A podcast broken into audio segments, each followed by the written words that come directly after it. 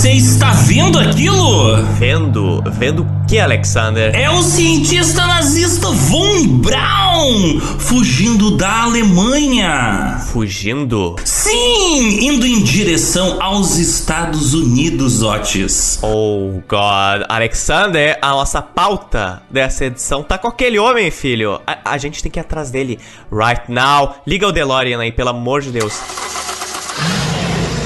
Então bora lá, aperta o cinto aí, Zotes. Ouvintes e Alexander, larguem a sua cerveja e peguem uma Coca-Cola. Abandone a sua Apfelstrudel e troque por um hambúrguer. Porque hoje a gente vai direto da Alemanha para os Estados Unidos. Hoje vamos ver como a tecnologia dos nazistas foi fundamental para o desenvolvimento das armas e do programa espacial americano.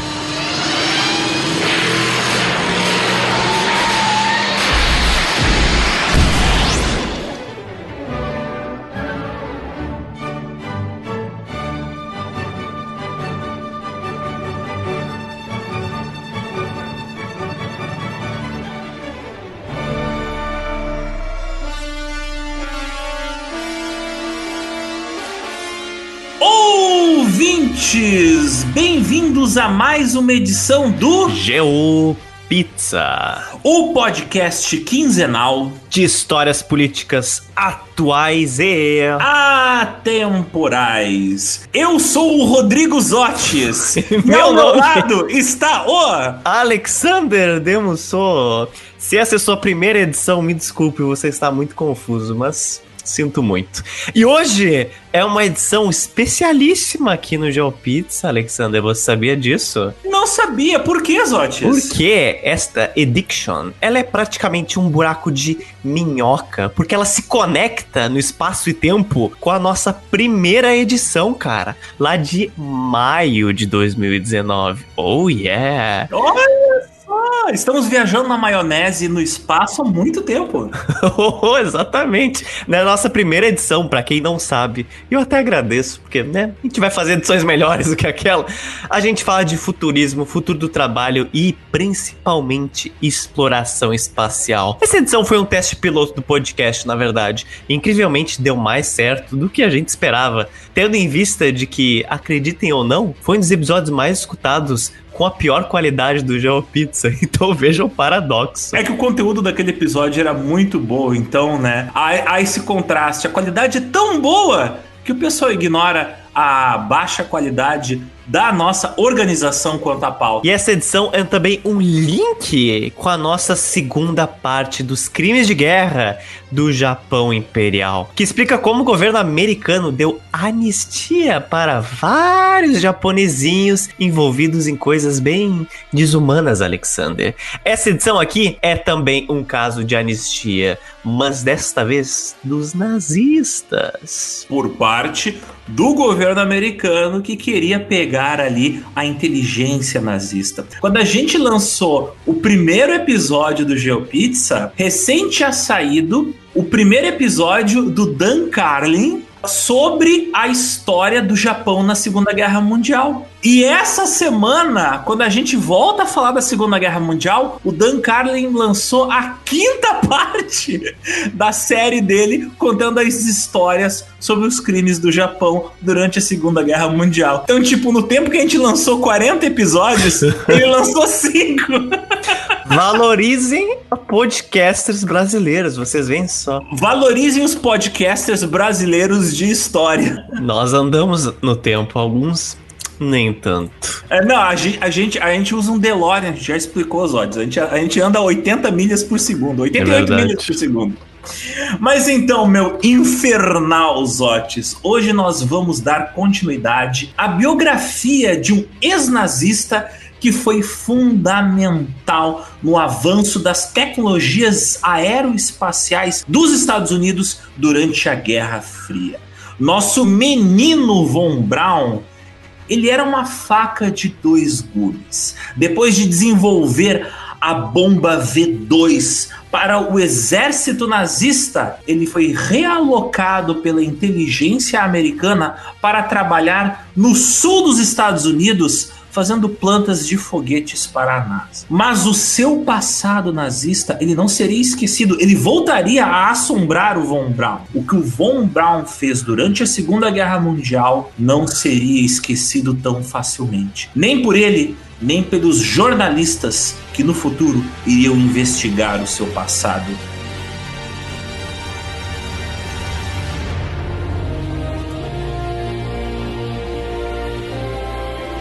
E antes da gente arregaçar nossas manguitas e colocar uma lupa sobre a vida do Von Braun nos United States, é importante falar que nesse final de ano, Alexander, todos merecem presente de Natal, você não acha? Todos merecem um gracejo, uns agrados. E eu acho que o Joe Pizza, que te acompanha aí há tanto tempo, pelos seus fones de ouvido, também merece um tanto de gracejo, não acha? A gente merece um presente dos nossos ouvintes, ótimos. Eu acho também. Manter essa rede cultural é muito custoso, meus caros. Seja mental ou financeiro. E eu queria agradecer a todos os financiadores do GEL que deram mais estrutura para nós nesse 2020. Porque foi graças a vocês que tanto aqui nossas edições tiveram cada vez mais qualidade quanto o nosso trabalho nas redes sociais. A gente ainda tem muito ao que melhorar e cada apoio a mais que recebemos permite que a gente alcance esse nível cada vez mais. E agora, Alexandre, nós temos mais uma arma, no, não é nuclear dessa vez, mas Oh my temos... god, oh my god, a gente tem a V2? Hum, Quase isso! Oh my god! Nós temos agora o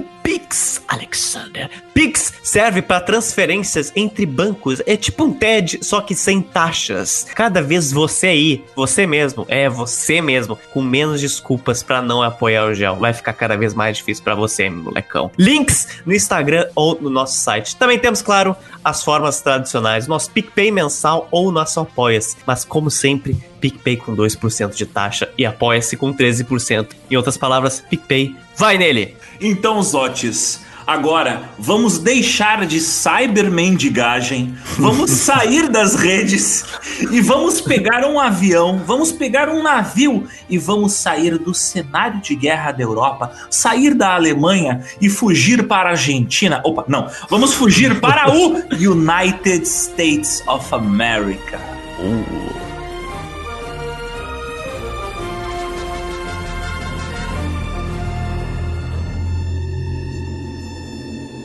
Muito bem, Zotes. Na edição passada, nós já estávamos comentando que os americanos estavam de olho, né, nos cientistas alemães. E é claro, não foi só o von Braun que foi transportado da Alemanha para os Estados Unidos depois do fim da Segunda Guerra Mundial e recebeu anistia pelos seus crimes de guerra. Levando em conta que vários cientistas como von Braun estiveram envolvidos em crimes de guerra na Segunda Guerra Mundial, mas, né, os americanos, né, passaram a mão na cabeça e, não, fica calma, a gente não vai prender vocês, não vão matar vocês. Vo vocês são os nazistas que nós queremos, vocês não vão serem mortos. Sete dos cientistas que trabalharam com o Von Braun, eles chegaram em Delaware em 20 de setembro de 1945. A mesma data que Von Braun chegou até Boston.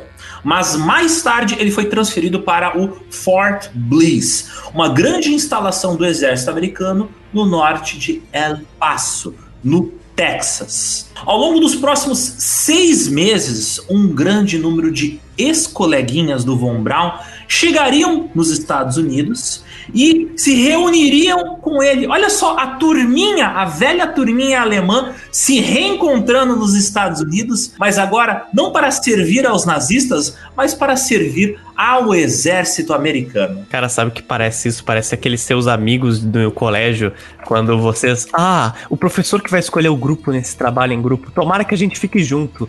E aí no final todo mundo acaba dentro do grupo que o professor escolheu, sabe? Vocês só estão em outro lugar. É fantástico. O Von Braun ele foi transferido de facto para os Estados Unidos em 1 de outubro de 45, em uma ação aprovada pelo secretário do Estado dos Estados Unidos. A tecnologia que ele desenvolveu para os V2 mísseis na Alemanha nazista podiam servir tanto para espionagem quanto para ataque militar. Era algo mais que cobiçado pelos Estados Unidos para ser usado contra o seu rival, é claro, a União Soviética. Mas também vice-versa, Alexander, porque os soviéticos também souberam da existência dos V2 e assim iniciaram um processo de engenharia reversa para espionar os americanos. O, lembrando, né, os soviéticos, eles também encontraram poucos, né, mas também encontraram cientistas alemães, e eles também encontraram poucos, mas também encontraram bombas V2 que dava para ali ver que tipo, opa, essa peça aqui encaixa com essa aqui, vou refazer e eu consigo fazer uma V2 funcional igual que os alemães faziam. Sobraram poucos porque os americanos roubaram tudo. Roubaram a maior parte, né? Chegaram primeiro e roubaram o, tudo, né? E é, destruíram o que não puderam levar. Isso. Mas não conseguiram destruir tudo. Mas assim, uma coisa que a gente tem que deixar muito clara para os ouvintes. Em 1945, tá? Já estava rolando o projeto Manhattan, os americanos iriam jogar a bomba atômica ali nos japoneses, então os americanos, né, pelo menos os de patente mais alta, os líderes americanos ali por trás do desenvolvimento de tecnologia, sabiam, olha, sabe aquele meme do I have a pen, I have an apple, é, pen, sabe? Aquele meme, é isso, os americanos olharam pro míssil V2, olharam pra bomba atômica e falaram... Hum. Hum. Se eu colocar uma bomba na ponta de um míssil V2. Vira um míssil bomba. Vira um míssil nuclear. Eu consigo atingir os soviéticos sem precisar de um avião, entendeu? Genial. Então foi aí que os americanos se deram conta. Opa, a V2, ela não tem como ser derrubada por um avião por causa que ela vai até o espaço e aí cai no meu país inimigo. Se eu colocar uma bomba numa V2, não tem como alguém acertar a artilharia antiaérea na V2. Tipo, a V2 vai cair a despeito do, do, que o meu adversário for fazer. Mesmo que bombardeie, ela vai explodir, não importa o que você faça. Ela vai explodir e até tu quer que ela não exploda no chão, por causa que se ela explodir no ar, ela cria uma onda de choque muito mais destrutiva.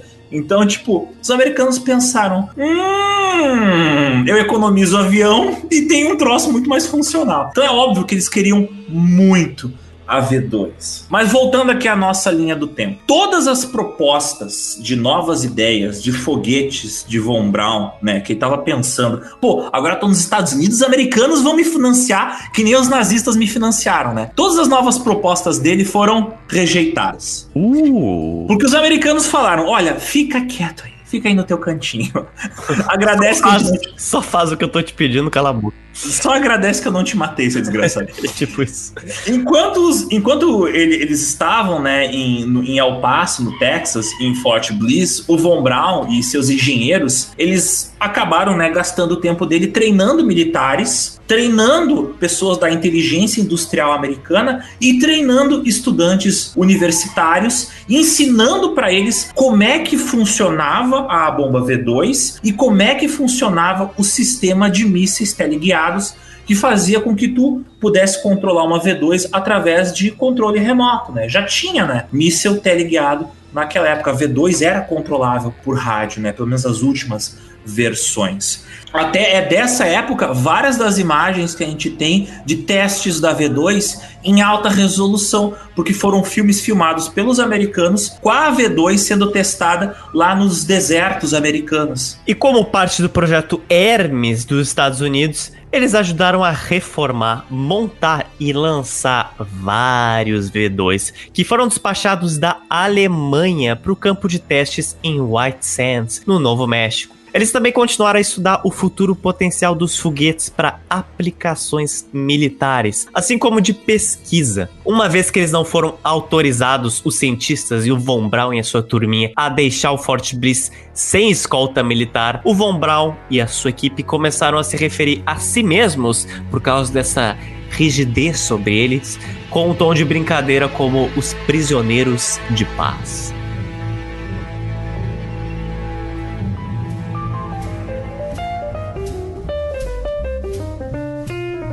Como o público americano reagiu à chegada desses nazistas aos, aos Estados Unidos, meu querido Otis? Hum. Bem, obviamente os americanos nem sabiam disso. Ai, que delícia. Para evitar que fosse levantada qualquer suspeita de que os americanos estivessem traficando nazistas para dentro dos Estados Unidos depois da guerra. Então, tipo. Justo, justo. Deixa quieto, deixa quieto, deixa quieto. Nazistas? Não conheço. A existência do Von Braun nos Estados Unidos iria vazar para a imprensa americana só um ano mais tarde, por causa de um motivo muito peculiar, na verdade. O seu engenheiro-chefe de design, o Walter Heidel, fez um artigo em dezembro de 46 sobre várias considerações técnicas do trabalho que eles estavam lá fazendo em Fort Bliss, no Texas. Mas ele também falou nesse artigo do Von Braun. Só que o que ele falou do Von Braun, ele falou o seguinte, que ele era um cientista alemão receoso com a culinária americana e ele não gosta de frango desfiado. Parece bobagem, mas não foi. A existência de Von Braun nos Estados Unidos foi confirmada por vários cientistas, chegando até jornalistas.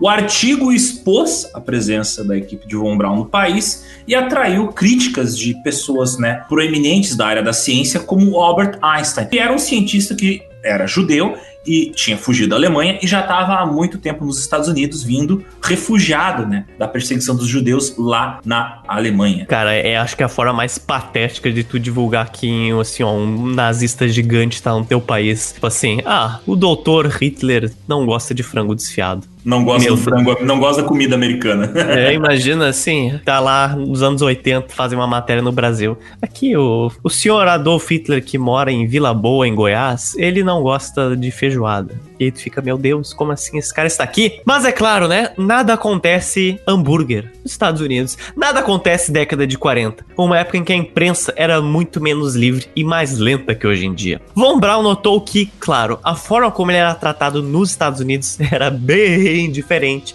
de como seus amigos nazistas faziam isso lá na Alemanha. A localização de seu espaço de trabalho, a sua moradia e até mesmo coisas muito simples que ele queria, como colocar linóleo, que é um revestimento em um piso, em um chão de madeira, para evitar com que ele rache muito. Ele pediu isso no seu laboratório. E os americanos falaram: "Não, fica aí na boa, cara. Fica aí quietinho". O cara, basicamente, ele não foi preso por ter feito crimes de guerras, ele recebeu anistia, ele recebeu emprego, que é o que muita gente não tem hoje, e ele ainda quer mais, viu, Alexander? Eu vou te contar, pelo amor de Deus. É, aquele, é aquela história, né? Tá de barriga cheia reclamando. Como sempre, o cara não sabe o que é passar, né? Cara de família nobre prussiana. O Von Braun comenta também que. Em Penemund, fomos mimados. Aqui eu estava contando os centavos.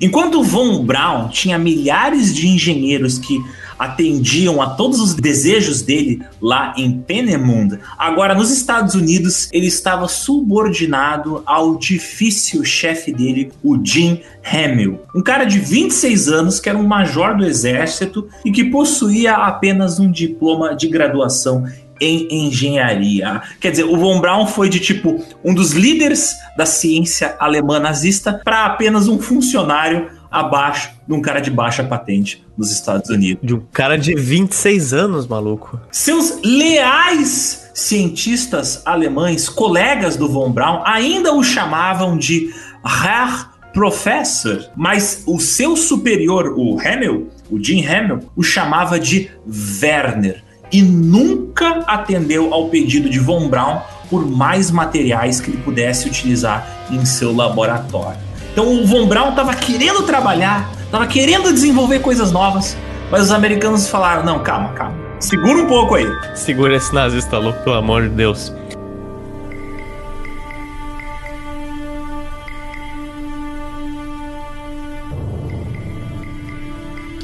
E querendo ou não, gostando ou não, Alexander, Von Braun iria morar no Texas, em El Paso, onde era o Forte Bliss. That's life. É o que temos, né? E foi durante a sua estadia lá que ele resolveu entrar de namorico com alguém. Hum. Mas ao contrário do que muita gente tá pensando agora, ele não foi em baladas americanas, não. Cativar os sulistas nas baladas de El Paso. Não chegou lá falando hi y'all. Ele resolveu trocar figurinhas, trocar cartinhas com a sua prima materna lá na Alemanha, a Maria Louise von Kistorp. Até porque, né, eu acredito que, embora ele não fosse o maior eugenista do momento do partido nazista, eu acho que ele tinha um tchan de hum, preservar, né, a minha raça ariana, minhas origens alemães. Então, dado o contexto que ele tava, né, seja familiar ou profissional, é bem provável que ele não ia querer muito se envolver com americanas. Vamos lá. Então, Zotes, ele recebeu a permissão de voltar à Alemanha. Olha só, que cara de pau. Ele pediu e conseguiu autorização. E lá ele casou na igreja luterana de Landshut, em 1 de março de 1947. E depois, claro, né, ele recebeu permissão do governo dos Estados Unidos para voltar para seu país com a sua esposa. Talvez os americanos estivessem pensando: olha, se ele se reproduzir, talvez apareçam novos engenheirozinhos pra gente usar aqui. Não sei, quem sabe. Sei quem sabe. Que situação mais curiosa, né? Mas será que o interior do Von Braun, a sua vozinha na sua consciência, não despertou um pouco? Bom, se não despertou antes, eu acho que não vai despertar agora. Mas será como, como é que ele via as suas ideias? Como é que era os seus conflitos internos? Como é que anda o lado espiritual deste homem, Alexander? Como é que está? Lá na Alemanha, o von Braun ele era um luterano não praticante. Os físicos alemães Ernst Stullinger e o Frederick I, que trabalharam com ele tanto lá quanto nos Estados Unidos, falaram que ao longo de sua juventude, von Braun não mostrou sinais de devoção religiosa ou mesmo um interesse por coisas relacionadas à igreja ou aos ensinamentos bíblicos. Eu acho que ele era luterano da mesma maneira que muita gente aqui no Brasil se diz católica, mas tipo, católico não praticante, sabe? Sim. É a religião predominante do país, mas tu não vai na igreja. No entanto, em 45, como a gente já falou, ele explicou a sua decisão de se render para os aliados ocidentais aos invés dos russos, como sendo influenciado pelo desejo de compartilhar a tecnologia de foguetes com pessoas que seguiam a Bíblia. O que, né?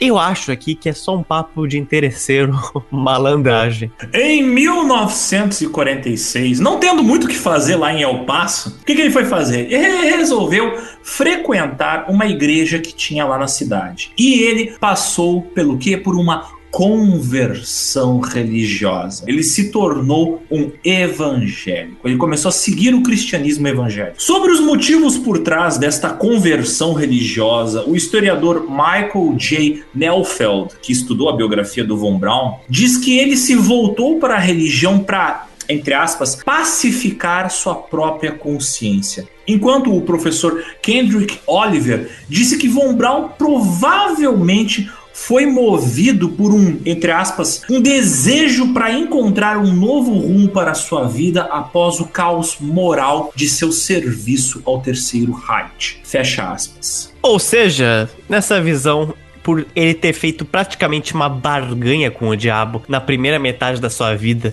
com a Alemanha nazista, talvez agora ele sentisse meio que a necessidade de ter um Deus como segurança ao seu lado. Mas isso é algo que eu aqui eu acho assim meio blém, porque tá meio que óbvio que Von Braun é acima de tudo interesseiro. E os Estados Unidos estavam bem longe de ser um Deus caridoso no mundo nesse instante. Tem mais do que esse motivo para ele se render para os Estados Unidos e não para os soviéticos, né?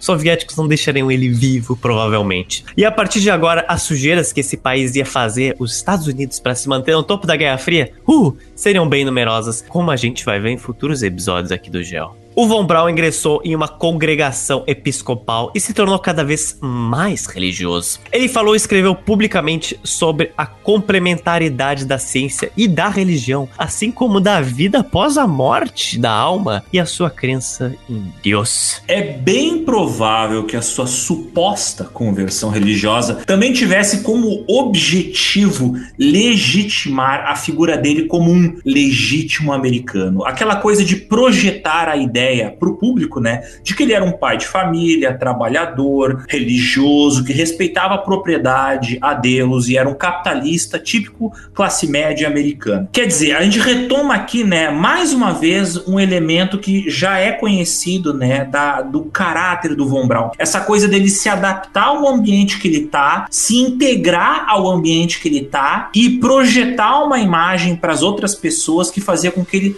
fosse aceito e dessa maneira ele conseguisse ter uma projeção social para realizar os seus projetos pessoais, né? Tipo aquela coisa de influenciar as pessoas para conseguir o que ele quer. Nos próximos três anos da década de 40, a vida de Von Braun foi até interessante. Ele viajou frequentemente para Nova York com sua esposa e o seu pai, que também estava ali nos Estados Unidos. Caraca, então comprinhas em Nova York, né? Viagens à Disney, uma loucurada essa família. É, praticamente um turismo ali, um tour. Uh, crimes de guerra na Segunda Guerra Mundial, teu prêmio, turismo nos Estados Unidos. Tranquilo. E vai ter mais turismo nesse podcast, hein? Uh, segurem. Em 9 de dezembro de 48, a sua filha Iris Karen nasceu em um local bem curioso. onde? No hospital do exército, Fort Bliss, onde ele trabalhava, filho. Então a gente pode ver aqui que o governo americano estava, de certa forma, com uma coleira gigantesca em volta do pescoço dele, por motivos que já existem, né? Bem numerosos. Enquanto o Von Braun ia se assimilando ao modo de vida americano, ele também foi ganhando novos postos. Em 1 de junho de 1949, o chefe de artilharia do exército dos Estados Unidos designou ele para trabalhar no Alabama, no arsenal de Redstone, na cidade de Huntsville, no que é chamado do Ordnance Rocket Center, em uma instalação de pesquisa e desenvolvimento de foguetes. E para lá ele se mudou e lá foi a sua segunda casa nos Estados Unidos e a sua moradia definitiva lá na terra do tio Sam. Junto com ele foram mais de 130 engenheiros, todos eles também transferidos para Huntsville, no Alabama, e lá ele moraria pelos próximos 20 anos. Na década de 50, ele e a sua esposa Maria Luiz teriam mais dois filhos, Margaret Cecile em 52 e Peter Constantine em 60.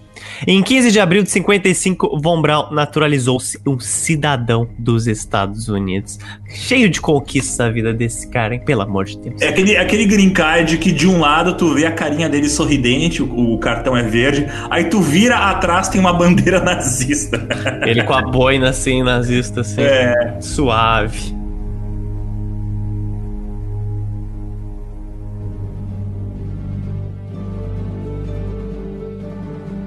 Muito bem, Zotes, mas agora a gente vamos voltar um pouquinho para a história do desenvolvimento científico, que é né, a obsessão do Von Braun, a exploração das estrelas. Inicialmente, os Estados Unidos eles mantiveram boa parte dos seus cientistas alemães por lá, lá em El Paso, no Fort Bliss, junto com as suas famílias. Mas eles não tinham nenhum interesse imediato em utilizar os cientistas alemães ou ajudar eles a desenvolver os seus projetos tecnológicos e militares. Porque assim, ó, recente tinha terminado a Segunda Guerra Mundial e os Estados Unidos ele estava relativamente confiante de que a bomba atômica já seria suficiente para assustar e deixar quieto os soviéticos. E claro, manter o poderio global dos Estados Unidos. Né? E outra coisa importante que é preciso citar é que foi com gasto uma quantidade absurda de dinheiro em tecnologia militar, em produção militar durante a Segunda Guerra Mundial.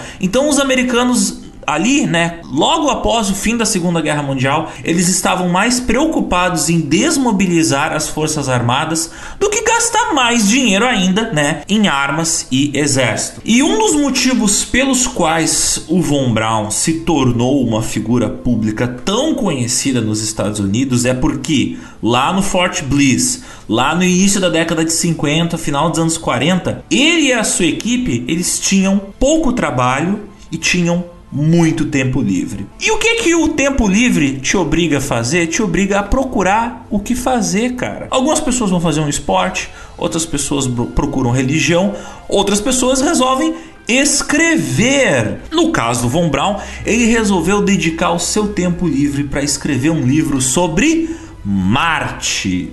O livro Mars, A Technical Tale, tinha o objetivo de popularizar a ideia de viagens espaciais, explicando vários dos conceitos científicos de Von Braun e as ideias, né, que ele vinha desenvolvendo e pensando desde a sua juventude sobre como a humanidade iria alcançar outros corpos celestes. O livro tinha como objetivo vender a ideia da exploração espacial de maneira prática e realizável, seja para o público geral, seja para amadores ou mesmo para engenheiros da área aeroespacial. Tipo, ele não tinha nenhum interesse literário no livro, então ele se focou mais em explicar os aspectos científicos da viagem espacial e pouco se preocupou com a parte né, interessante, que seduz o leitor, que é contar uma história interessante. Então ele não conseguiu publicar esse livro. Ele não conseguiu vender esse projeto para ser publicado. Mas apesar desse livro não ter dado certo, o fato dele ter trabalhado escrevendo esse livro foi o começo do projeto dele de vender a ideia da exploração espacial de maneira prática e realizável, seja para o público geral, seja para os amadores, seja para os engenheiros da área.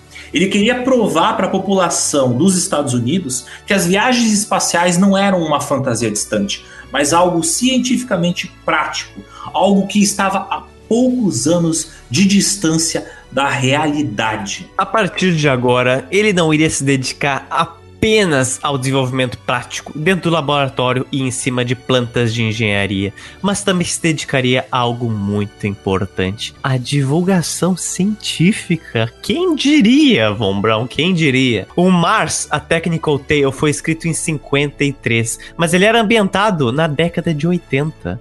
E este livro foi rejeitado por 18 editoras, cara. Assim, ó, eu, eu realmente fiquei curioso para ler, para ver se era tão ruim assim, sabe? O livro é muito ruim. O livro é muito Já ruim. leu? Já li trechos dele, é muito ruim. É, é só, é só coisa técnica. Não tem nada de, de interessante nele. O cara, o cara ima imagina uma viagem hipotética a Marte e ele explica toda a parte técnica. Mas é basicamente um manual técnico. Não tem nada de, tipo, para te chamar a atenção e te estimular a leitura. Ou seja, não é realmente um romance como ele tentou fazer. Ai, Deus.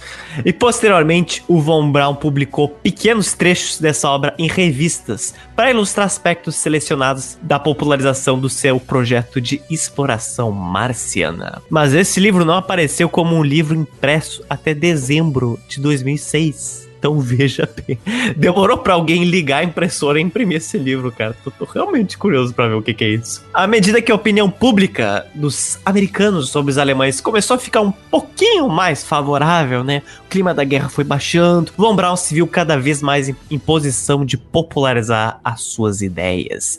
O jornal The Huntsville Time, em 14 de maio de 50, dizia: Dr. Von Braun diz que voos de foguetes são possíveis para a Lua. Esse foi um marco do início desses esforços, saindo dos jornais aos papéis e geraram também uma onda enorme de publicidade, que foi apropriada por vários quadrinhos e filmes de ficção científica. Von Braun lançando raízes aí. É, é até legal que no nosso, em episódios anteriores nossos, né, principalmente o que fala sobre a Operação Prato, a gente citou que na década de 50 e dos anos 60 teve uma grande moda de fazer filmes e livros de ficção científica. Tinha muitos filmes de discos voadores, invasões alienígenas e de viagens espaciais. Normalmente filmes B e trash, mas de qualquer maneira eles tiveram uma certa influência na mentalidade da população americana. E essa moda de falar de ficção científica espacial, claro, né? Esse trem o Von Braun embarcou nessa viagem, mas trazendo para dentro da discussão da cultura pop os conceitos científicos dele e as provas dele de que de fato era viável a exploração espacial.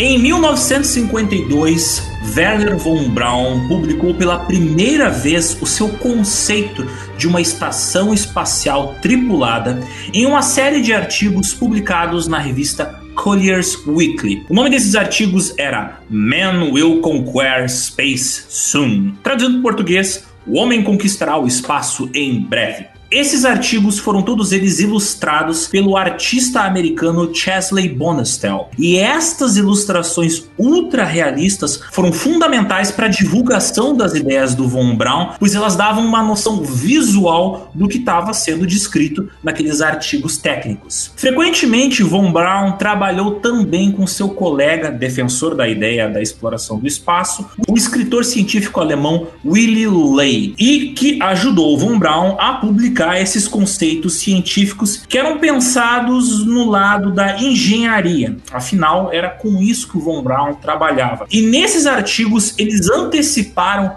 muitos dos aspectos técnicos que de fato no futuro seriam aplicados no voo espacial. Um desses conceitos que ele achava fascinante era uma estação espacial. Na visão de Von Braun, ela seria construída com foguetes de estágios de diferentes partes, cujas partes seriam reutilizadas para montar essa própria estrutura. A estação seria em forma de uma rosquinha, com um diâmetro de 76 metros. Isso é grande, hein, filho? Isso é bem grande. Ela seria uma estação espacial giratória. Para quê? Porque o giro dela iria gerar uma espécie de gravidade artificial para os seus ocupantes. Essa ideia não era nova na época. Esse conceito já tinha sido sugerido em 1929 por Hermann Potoknik em seu livro chamado de The Problem of Space Travel: The Rocket Motor. Traduzindo em português, o problema da viagem espacial, o motor de foguete. Como a gente falou, a estação espacial ela seria montada na órbita da Terra, né? Ela se manteria orbitando o planeta Terra, seria montada a partir de partes de foguetes reaproveitados, né? E ela seria uma base de observação através da qual quem tivesse dentro da estação poderia observar todos os pontos da Terra em pelo menos um dia. Claro que dependendo da órbita, né, em um período de 24 horas você poderia observar a órbita onde você estava várias vezes ao longo do dia, que é algo que acontece com a Estação Espacial Internacional hoje em dia. O objetivo final dessa estação espacial seria fornecer uma plataforma intermediária. O que eu quero dizer com isso? Essa estação espacial, ela seria o primeiro passo para viagens posteriores, por causa que, tipo, digamos assim, um ponto de partida para viagens que iriam mais longe. É a partir dessa estação espacial que, por exemplo, viagens tripuladas seriam organizadas para fazer expedições à Lua ou até a Marte. E essa estação espacial daria suporte, por exemplo, à montagem de naves espaciais que levariam o homem até Marte ou até a Lua ou até mais longe. Mais tarde, o filme A Conquista do Espaço de 1955 seria inspirado por todos esses conceitos científicos divulgados pelo Von Braun nos artigos que ele publicou. E mais tarde, um filme bem mais realista, né, de 1968, o famoso 2001 Odisseia no Espaço, também se basearia fortemente no conceito de design do Von Braun, que imaginou, como a gente já falou, uma estação espacial orbital giratória que servisse de base para lançar missões que iriam mais longe. Olha só, Stanley Kubrick bebendo do Von Braun. Olha só. Foguete do Von Braun, uma inspiração internacional. O Von Braun imaginou as expedições lunares que partiam dessa estação como empreendimentos em uma escala gigantesca, com um total de 50 astronautas viajando em três enormes espaçonaves. Duas naves para tripulação e uma principal para carga. Cada nave com 49 metros de comprimento e 33 de diâmetro, impulsionadas por 30 motores de propulsão a foguete. É, filho. Após essa missão espacial cheia de astronautas e com naves espaciais gigantescas, finalmente pousar na Lua, os astronautas eles estabeleceriam uma base lunar permanente, usando áreas de carga vazia das naves para construir abrigos. Após a construção desses abrigos, eles iriam explorar os arredores ali do abrigo por cerca de oito semanas. Isso incluiria uma expedição de cerca de 400 quilômetros. E essa exploração seria feita pelos astronautas em rovers, olha só, em carros lunares. Vrum, vrum. Olha só, os caras dando drift. Deja Velozes e Furiosos 27. Deja vu, I just been in this place before. E o plano dele é que esses astronautas, o lugar ideal para eles explorarem seria ali por volta da cratera de Harpalus e ao sopé do Mare Imbrium. Bem específico ele, né?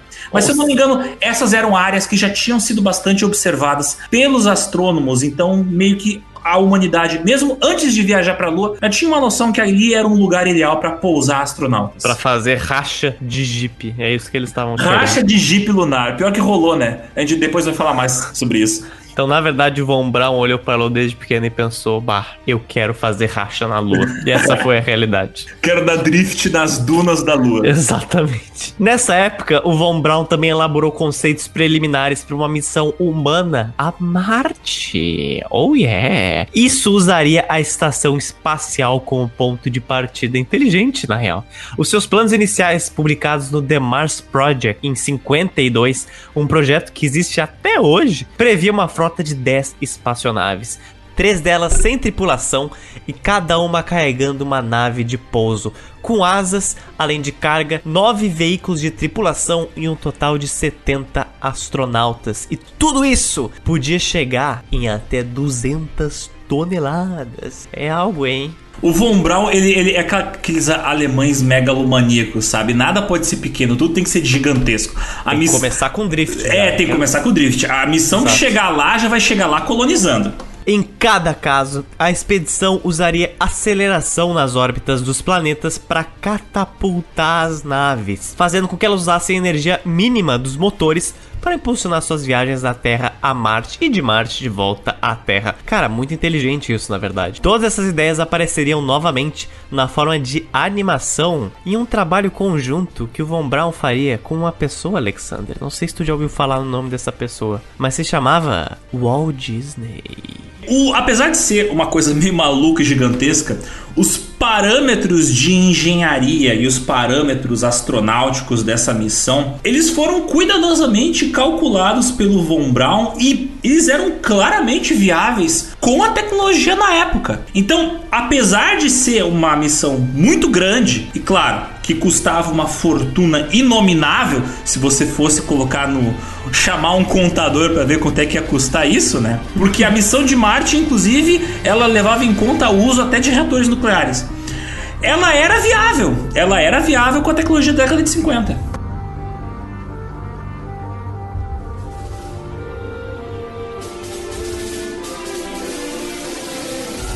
Mas Otis, não só de missões, né, cheias de ah, ah, vou olhar para as estrelas e vamos viajar até novos planetas só pela ciência. Não, o Von Braun também imaginava usos militares para a exploração espacial. O Von Braun ele desenvolveu e publicou seu conceito de uma estação espacial durante a Guerra Fria, quando o governo dos Estados Unidos colocava a contenção da União Soviética acima de tudo. O fato de que a sua estação espacial era pensada com uma estrutura armada com mísseis podiam ser facilmente adaptados daqueles que já estavam disponíveis no momento, mostrava que o objetivo daquilo lá não era só exploração espacial, mas dar aos Estados Unidos superioridade tanto na guerra orbital quanto em ataques nucleares vindo de uma órbita em direção ao solo. Então é nesse momento que eu percebo assim que o propósito original da nossa bonita e científica estação internacional espacial é uma coisa muito mais megalomaníaca do que ciência, né? Para vocês terem uma ideia, um míssil lançado de um satélite ou de uma estação espacial chegaria muito mais rápido ao seu alvo no chão do que um míssil lançado do solo, vai até o espaço e aí chega até outro lado do mundo. Então a estação espacial era uma maneira de tu economizar tempo na hora de um ataque nuclear. Em vários livros e artigos publicados por ele, Von Braun falava muito sobre o uso militar dessas bases espaciais. Mas claro, sempre teve o cuidado de qualificar tais aplicações militares como ah, como é terrível. Mas dá para fazer, dá para fazer. Ai, que pena, é tão triste. Eu adoraria fazer isso. É, é aquele cara que solta o rojão e sai correndo, né? O safado. Mas tá. É até curioso que na primeira cena, olha só, prestem atenção. Na primeira cena que mostra naves espaciais no filme 2001 Odisseia no Espaço, se você, vocês prestarem bastante atenção, os satélites que são mostrados orbitando a Terra, eles não são satélites comuns. Eles têm ali do lado uma bandeirinha hum. que mostra que eles na verdade são satélites militares, armados com ogivas nucleares. Conceito esse que foi muito discutido pelo trabalho do Von Braun. Caraca, era uma coisa muito mais aterrorizante do que hoje em dia, né? Tipo assim. A estação espacial hoje em dia tem russo e americano trabalhando lado a lado. A estação espacial na época era tipo assim, ó. Mísseis da sua cabeça. Apontado pra tua nuca. Caraca, velho, não é à toa que a paranoia naquela época era tão grande. Não que hoje não seja, mas imagina, tá andando na rua. Ah, será que um míssil tá me vendo agora?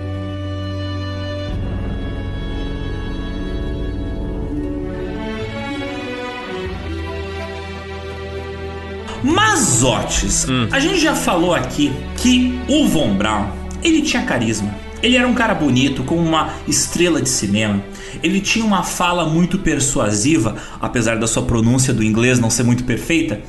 Então, para ele, um cara loiro, lindo, alto, de ombros largos, aparecer na televisão e encantar os espectadores com suas ideias científicas era uma barbada. E na esperança de que seu envolvimento trouxesse um maior interesse do público no futuro do programa espacial, Von Braun também começou a trabalhar com quem, Zotes? Ninguém menos que o Walt Disney. Walt Disney. O dono, o criador dos estúdios Disney. Walt Disney. Meu Deus. Walt Disney. Von Braun começou a trabalhar com o Disney. O Von Braun trabalhando como diretor técnico. Isso mesmo, diretor técnico lá na Disney. Caraca, velho. Walt Disney ninguém menos do que um antigo portador da gripe espanhola. Link com o nosso antigo episódio aqui, eu não perco oportunidades. Então, a mesma pessoa agora que trabalhou para Hitler, trabalhou nos parques da Disney, cara. Veja só. Só trocou de ditadura. Cara... A gente tá aqui pra comprovar, né, cara? Olha o que esse cara fez, pô. Olha o que a Disney é hoje, ela é dona de tudo. a Disney anexou Star Wars e a Marvel. O cara só trocou de, de, de, de, empresa, mas é o mesmo business de anexação. Só que um deu mais certo do que o outro, né? Hoje vivemos sob o sistema de um, o outro não exatamente. Meu Deus, cara. Oh my god. Ele trocou um, um, um palhaço que se vestia de vermelho, branco e preto por um rato que se vestia de vermelho, branco e preto. Então então o que, que eu vou falar? Ele chegou lá na Disney e falou assim: ele pegou uma miniatura do V2 e falou: ah, não dá pra ter tudo, mas this, this put a smile in my face. E colocou um mini V2 na sua luva, assim. Em 1954, Walt Disney estreou mais um episódio do programa que o Disney tinha na ABC, um dos três canais de televisão que tinha na época, né? O programa se chamava Disneyland e era um programa semanal de 50 minutos. Esse episódio específico que saiu em 1954 tinha participação, tinha a aparição do nosso garoto Von Braun. Oh, uh, uh, uh. Esse episódio se chamava Man in Space. O programa pretendia ser divertido e educativo, direcionado ao público infantil jovem, contando com apresentações de conceitos científicos através de especialistas falando sobre o tema e animações divertidíssimas, mostrando visualmente as teorias dos cientistas. O episódio foi baseado em uma série de artigos sobre a exploração espacial apresentados na revista Collier entre 52 e 54. São aqueles mesmos artigos que a gente comentou que apresentavam pela primeira vez para o público americano os planos de exploração espacial baseados em ciência e tecnologia viáveis. Bem, a Disney pediu para o Von Braun que ajudasse a adaptar o tema desses artigos para um programa de televisão. Você consegue fazer com que esse programa seja menos nazista? Tentar. menos militar. Tira, tira a parte de, de, de bombas nucleares e só fala da exploração espacial. isso, isso. Finge que não tem míssil. Nossa, cabeça, por favor. É até interessante citar que várias das ideias que apareceram nesse episódio, o Man in Space, ele foi inspiração para Tomorrowland, uma nova área temática que tinha foco na tecnologia que iria ser construída dentro do novo parque da Disney no sul da Califórnia. Achei que era o Tomorrowland de hoje, eu já tava meio preocupado. Não, é o mesmo, é o mesmo. Ah, meu Deus, não. O Von Braun foi uma das inspirações do Tomorrowland. Cara, não, não, não. Chega, esse cara fez mais. Ele foi muito além dos horrores da Segunda Guerra Mundial. Pelo amor de Deus. Então, esse é o Von Braun. Ele colaborou para a tortura e morte de milhares de judeus eslavos. Desenvolveu e jogou mísseis em franceses e ingleses Mas nas horas vagas ele fez uns frilas pro Walt Disney. Uma, uma pessoa versátil, né, Alexander? Uma pessoa complexa, de muitas camadas, como a gente pode ver. Com a ajuda do Von Braun, os especialistas em foguetes Willie Lay e vários outros da Tomorrowland criaram um espaço de exposição visual das possibilidades de futuras explorações espaciais. No programa era até apresentado um modelo em escala de foguete capaz de alcançar a Lua. Uma coisa interessante a gente falar que, tipo, Uh, quando o Walt Disney criou a Tomorrowland na no parque da Disney, essa Tomorrowland ela era sobre a conquista do espaço, porque já tinha a Frontierland, que era uma área do parque que falava sobre a conquista do Oeste. Então aquela coisa de não basta distorcer, romantizar né, a, a, o, o, massacre dos índios americanos, agora vamos romantizar a conquista do espaço viabilizada por um nazista.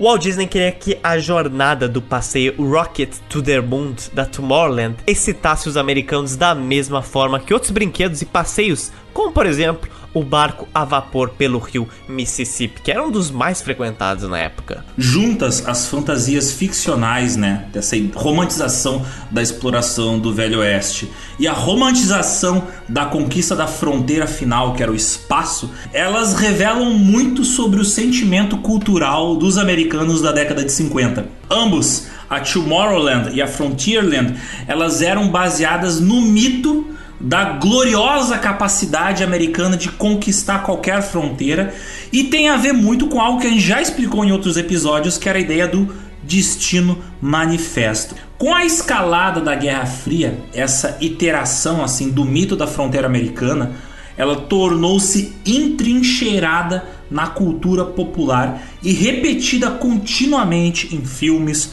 no rádio, na televisão, principalmente em séries de televisão que falavam de faroeste, em filmes que falavam de faroeste, que o principal público eram crianças e adolescentes. Inclusive tinha uma série de TV da Disney que romantizava o Velho Oeste, que se chamava Davy Crockett.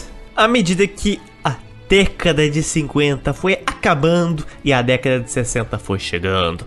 Os contos e histórias sobre o Velho Oeste foram aos pouquitos sendo substituídas sobre o espaço, Alexander. Foi direto de uma ponta a outra praticamente. O Tomorrowland da Disney, inicialmente como um programa de documentário para televisão e intenção com a Frontierland, fez um paralelo com a maneira como a nostalgia da fronteira lentamente se tornou a fé em um futuro no imaginário espacial estadunidense. Que ruptura de narrativa, hein? E claro, Von Braun embarcou mais uma vez em um movimento sociopolítico cultural para assim atingir seus objetivos. Mas voltando ao programa de televisão, Zox não foi apenas um episódio do programa Disneyland que teve como protagonista o Von Braun ali mostrando seus foguetes.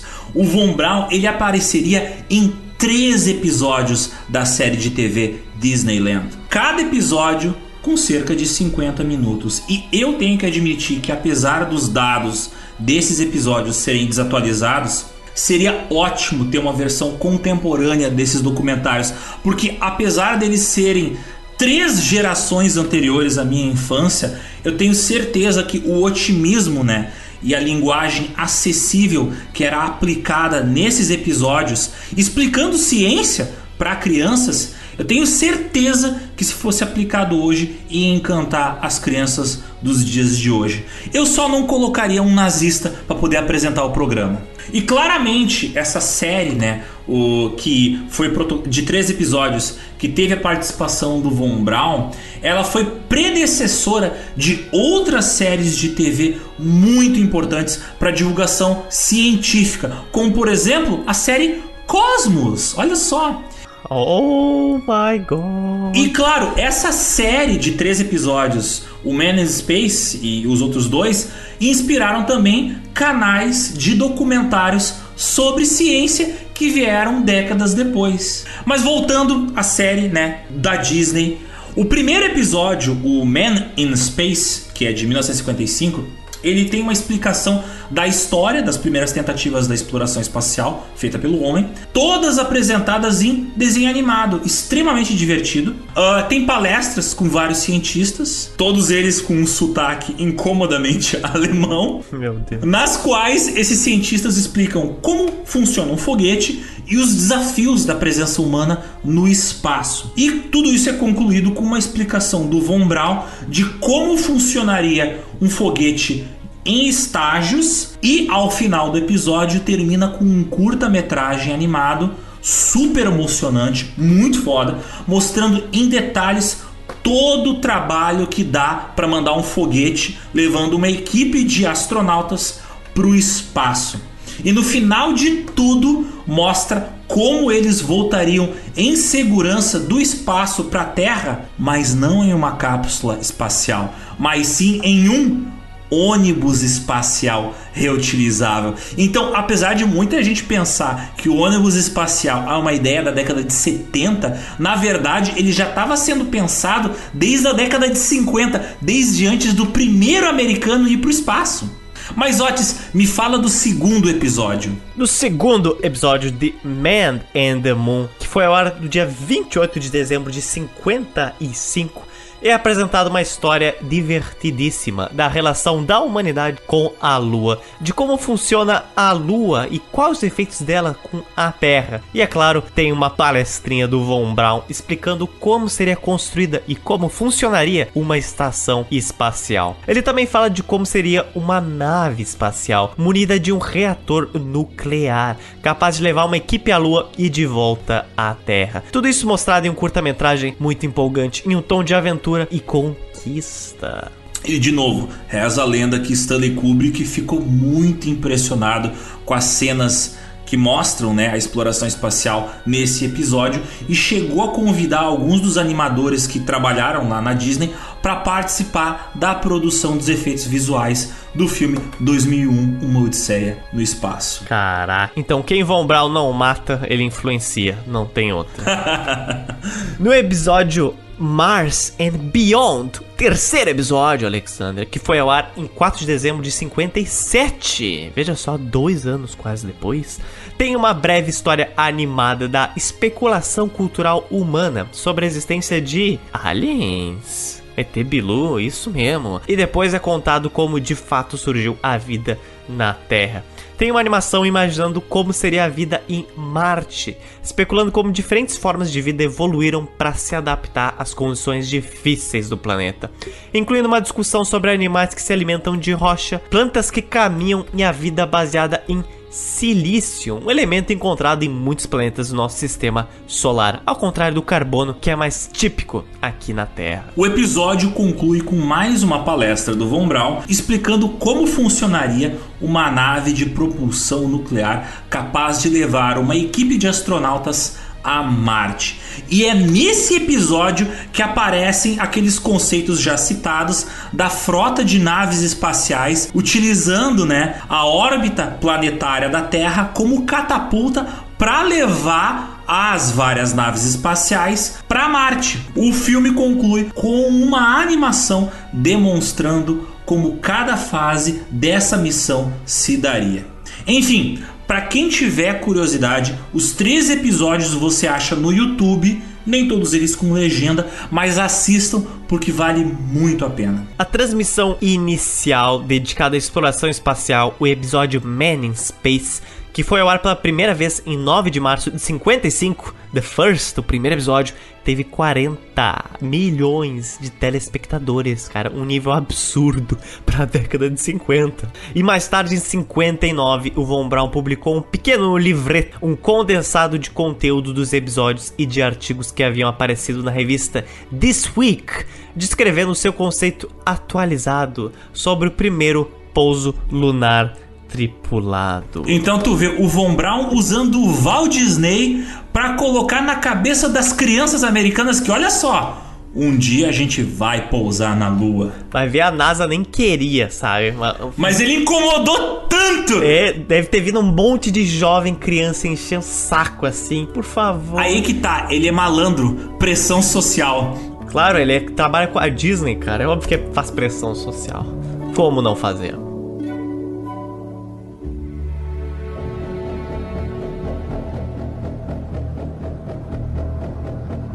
Mas antes da década de 50 acabar, Alexander, algo surpreendente foi feito pela União Soviética. Acabou a alegria da Disney, porque agora os soviéticos lançariam praticamente uma flecha através do espaço-tempo. Oh my god, o, o, o, que que esses comunistas vermelhos iriam aprontar, Zotias? Comunistas! Eles não tão passivos os soviéticos na corrida espacial, meu filhão. Na verdade, eles nunca estiveram, muito pelo contrário.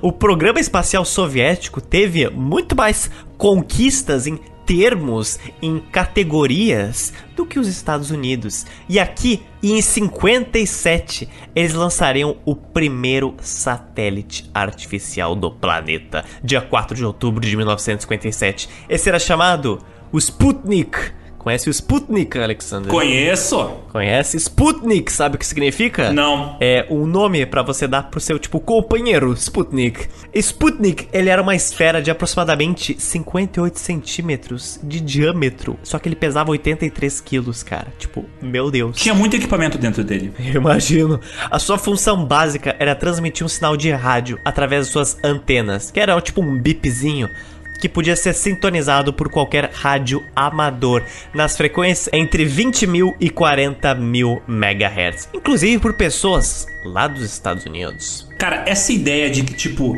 tu soltar um satélite que só sai um pip, pip, pip, parece uma coisa ridícula vista dos dias de hoje, né?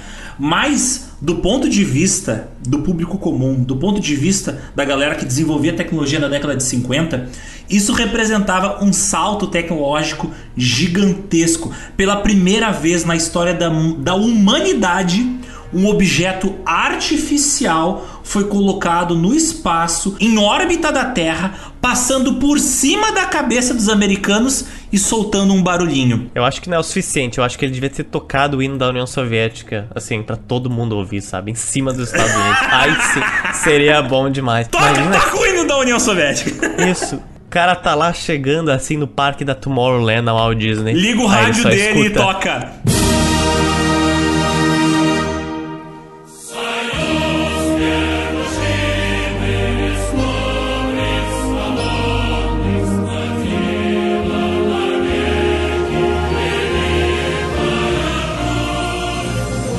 Aí venceu, venceu a Guerra Fria inteira, não tem outra. Os Estados Unidos e a União Soviética já estavam numa briga para lançar o primeiro satélite artificial no espaço há algum tempo, mas os soviéticos foram bem mais sucedidos. Através de um foguete chamado R7. O Sputnik foi lançado no espaço. Curiosamente, Alexander, o R7 era uma versão melhorada do foguete R1, que era basicamente uma cópia de quem?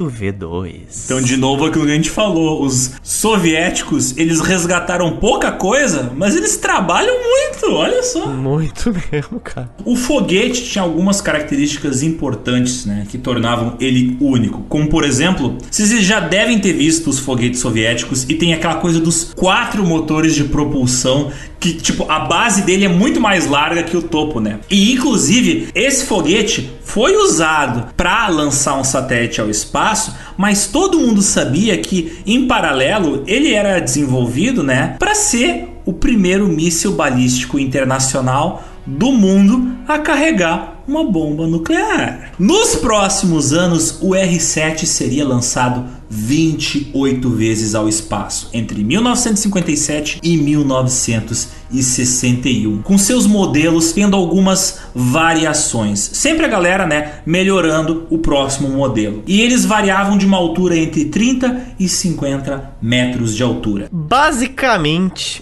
é um edifício inteiro voando e indo pro espaço, filho, para lançar uma bolinha de 50 centímetros de diâmetro assim, ó. Com certeza, a exploração espacial soviética Soviética merece uns bons holofotes. Mas aqui a gente vai, claro, girar em volta da vida do nosso Von Braunzinho. E claro, né? O objetivo de lançar o Sputnik não era para os russos dizerem, ó, oh, a gente consegue lançar satélites que soltam bip. Era dizer tipo assim, ó, oh, Agora a gente consegue fazer isso. Imagina daqui a um ano. Imagina daqui a cinco anos. Ui. Imagina daqui a dez anos. Então, claro, isso assustou muito os americanos. Quando o Sputnik foi lançado ao espaço, Von Braun, ele, quando ele recebeu a notícia, ele estava em uma festa. E na festa, ele declarou que ele não estava surpreso. Ele sabia que os soviéticos tinham há muito tempo a capacidade de lançar satélites ao espaço. Até porque eles copiaram a tecnologia dele, né?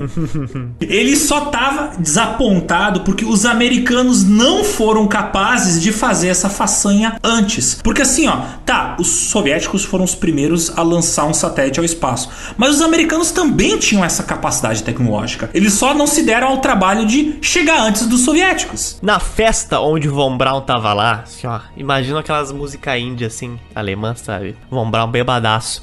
O Von... Tava tocando, tava, provavelmente tava tocando um jazz, porque é década de 50, né? Ah, mas, mas na cabeça do Von Braun tava tocando outra coisa.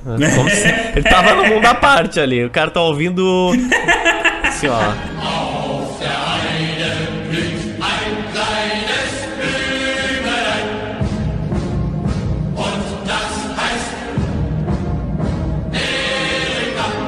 Então ele tava lá na festa, e nessa festa também estavam os superiores dele. Então assim, já deu errado. Essa festa já começou errado. É tipo aquele meme, essa festa virou um enterro. É óbvio que vai dar alguma coisa estranha aqui. E ele falou pro secretário de defesa que apesar de Washington tá uma bagunça naquele momento, ele prometeu que ele mesmo, Von Braun, com as suas engenhosas habilidades com suas próprias mãos, ele podia lançar um satélite no espaço em 60 dias. Então ele ia pegar, malhar pegar um Sputnik e lançar no espaço. Com a mão, com, com a, mão, mão assim, ó. Pum! Isso, tipo equipe Rocket, sabe? E dar um barulhinho quando ele saísse da Terra. Von Braun, na festa, começou a falar desenfreadamente. Claro, né? Ele entrou em desespero. Eu trabalhei a minha vida inteira por isso e outros chegaram antes.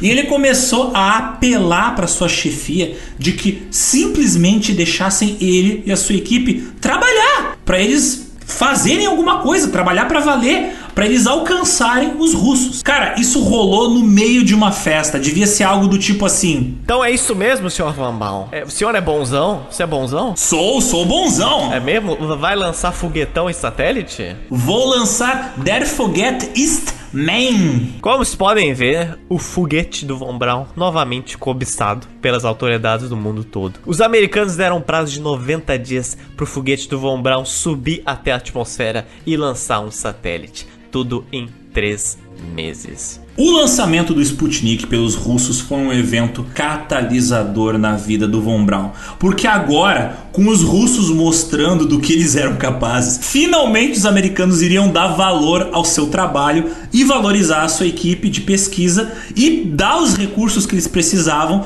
para finalmente aquecer a corrida espacial. Mas ao mesmo tempo, era claro, era algo frustrante. Ele sabia que os americanos podiam ter chegado antes dos soviéticos. E em parte, ele era sim responsável por alguns atrasos no seu projeto, ocasionando que os soviéticos tivessem a dianteira nesse quesito. O Sputnik emitiu sinais de rádio continuamente por 22 dias, até 26 de outubro de 57, quando as baterias do transmissor esgotaram e ele orbitou a Terra por seis meses antes de cair definitivamente. Mas ele tinha cumprido seu objetivo. Sputnik foi vencedor. Ele assustou os americanos. Afinal, se os russos são capazes de colocar um satélite no espaço, quando serão capazes de colocar coisas maiores girando em torno da Terra, passando por cima dos Estados Unidos? Satélites espiões? Bombas atômicas?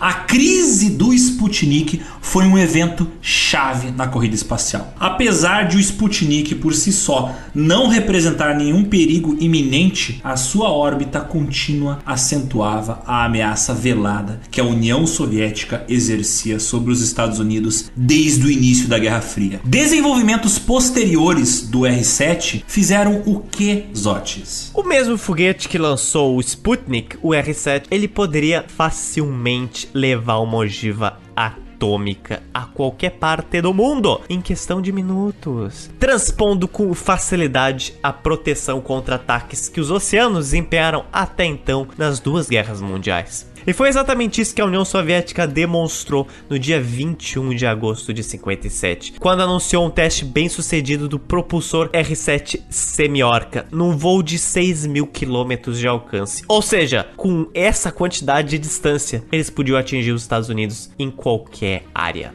A Rússia anunciou esse evento ao público cinco dias depois do lançamento do foguete. E o evento, obviamente, foi bastante divulgado por muitos veículos de comunicação, tanto no bloco soviético como aqui na área né, dos capitalistas. Na mão, ficaram apavorados. O Congresso americano viu isso e ficou tipo: oh fuck. Precisamos tomar a dianteira. Isso não pode acontecer. Precisamos injetar dinheiro na corrida espacial, Zotes. Precisamos.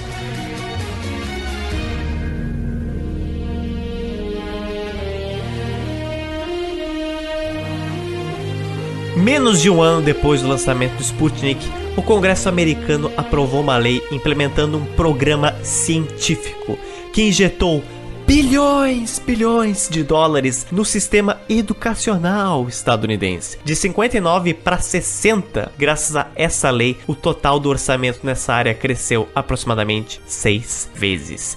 E através disso, várias coisas foram permitidas, né? Como, por exemplo, foi dada ênfase ao projeto Vanguard da Marinha Americana para lançar um satélite norte-americano em órbita, além de revitalizar o programa Explorer do Exército, que acabou lançando o primeiro satélite americano, finalmente, no dia 31 de janeiro de 1958. Em fevereiro de 58, setores políticos e de defesa reconheceram a necessidade de uma organização de alto nível para executar projetos de pesquisa e desenvolvimento. E criou a Advanced Research Projects Agency, a Que mais tarde se tornou a Defense Advanced Research Projects Agency, a DARPA, que a gente já falou sobre elas aqui, Alexander, no episódio A Mãe de Todas as Demos. E foi nesse momento que a nossa fantástica, icônica personagem finalmente nasceu. Em 29 de julho de 58, o presidente Eisenhower assinou a National Aeronautics and Space Act, lei que criava a NASA para valer. Programas educacionais específicos foram criados para forjar uma nova geração de engenheiros aeroespaciais e através do National Defense Education Act, o Congresso aumentou muito o suporte a pesquisas científicas. Claro, né? Não dá para viver só de cientistas nazistas, né? Tem que ter uns, tem que ter uns cientistas americanos aí também. A National Science Foundation, a NSF, recebeu cerca de 100 milhões a mais que no ano anterior. Isso é muita grana em 1958, 59. Mas voltando ao Von Braun Zotes, vamos retomar a carreira dele na década de 50. Entre 1952 e 1956, o Von Braun ele tinha liderado a equipe de desenvolvimento de foguetes do exército no arsenal de Redstone, que a gente já falou resultando na criação do foguete Redstone, um foguete de curto alcance, de até 300 km né, de alcance, que foi usado para os primeiros testes de mísseis balísticos nucleares realizados pelos Estados Unidos. O trabalho no Redstone levou ao desenvolvimento do primeiro sistema de orientação inercial de alta precisão. Ou seja, o desenvolvimento dos primeiros mísseis com computadores internos para orientação do foguete. Como diretor da divisão de operações de desenvolvimento da agência de mísseis balísticos do exército, o Von Braun e a sua equipe desenvolveu também o foguete Júpiter C, um foguete Redstone modificado. Originalmente era a Marinha dos Estados Unidos que tinha a responsabilidade de pesquisar e construir um foguete para colocar satélites em órbita. É claro que a pesquisa desses foguetes também tinha como objetivo desenvolver mísseis nucleares. Mas o sistema de lançamento de foguetes Vanguard, criada pela Marinha, não era nem um pouco confiável. Em 1957, com o lançamento Sputnik, tinha uma crença crescente nos Estados Unidos de que o país estava ficando para trás. Principalmente, é claro, em relação à União Soviética, na emergente corrida espacial. As autoridades americanas então escolheram usar a experiência de Von Braun e de sua equipe de cientistas alemães, a experiência que eles tinham com mísseis, para criar um veículo de lançamento orbital. Von Braun havia proposto originalmente essa ideia lá em 1954, mas teve seu projeto negado na época. Os americanos olharam para trás e viram, putz, se pá, esse cara tinha razão. E óbvio, agora os americanos começaram a correr atrás do tempo perdido. Foi em 1958 que o foguete Júpiter C lançou com sucesso o primeiro satélite dos Estados Unidos, o Explorer 1, em 31 de janeiro de 1958. Esse evento marcou oficialmente o nascimento do programa espacial dos Estados Unidos. Quatro meses depois do lançamento do primeiro satélite americano, Von Braun tornou-se uma figura admirada pelo mundo e praticamente um novo American Hero. Para tu ver que relações públicas é tudo o que você precisa. E claro, a gente comentou antes que a NASA havia sido criada por uma lei assinada em 29 de julho de 1958. Já um dia depois, o 50 foguete Redstone foi lançado com sucesso do atol Johnston, no Pacífico Sul, levando uma ogiva nuclear como parte dos testes da Operação Hard Attack 1. O desenvolvimento do míssil Polaris, que é um tipo de míssil nuclear, foi também priorizado. Então os Estados Unidos ficaram visivelmente com raiva.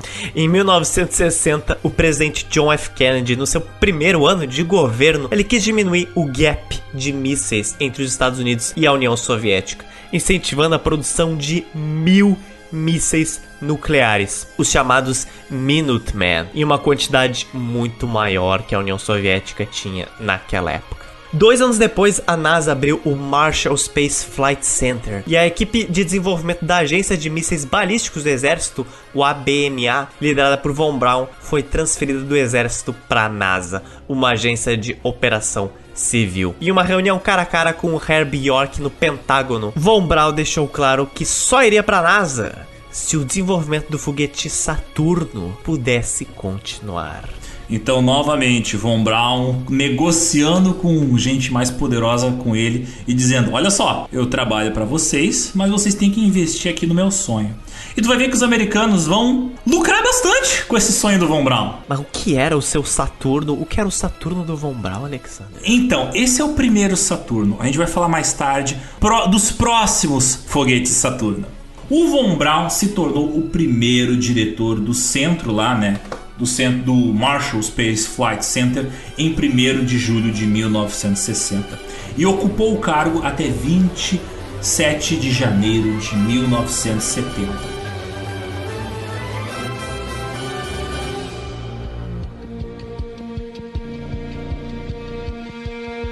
Mas nem tudo são sucessos. A história da engenharia todo mundo sabe, é feita de testes e falhas até as coisas finalmente funcionarem.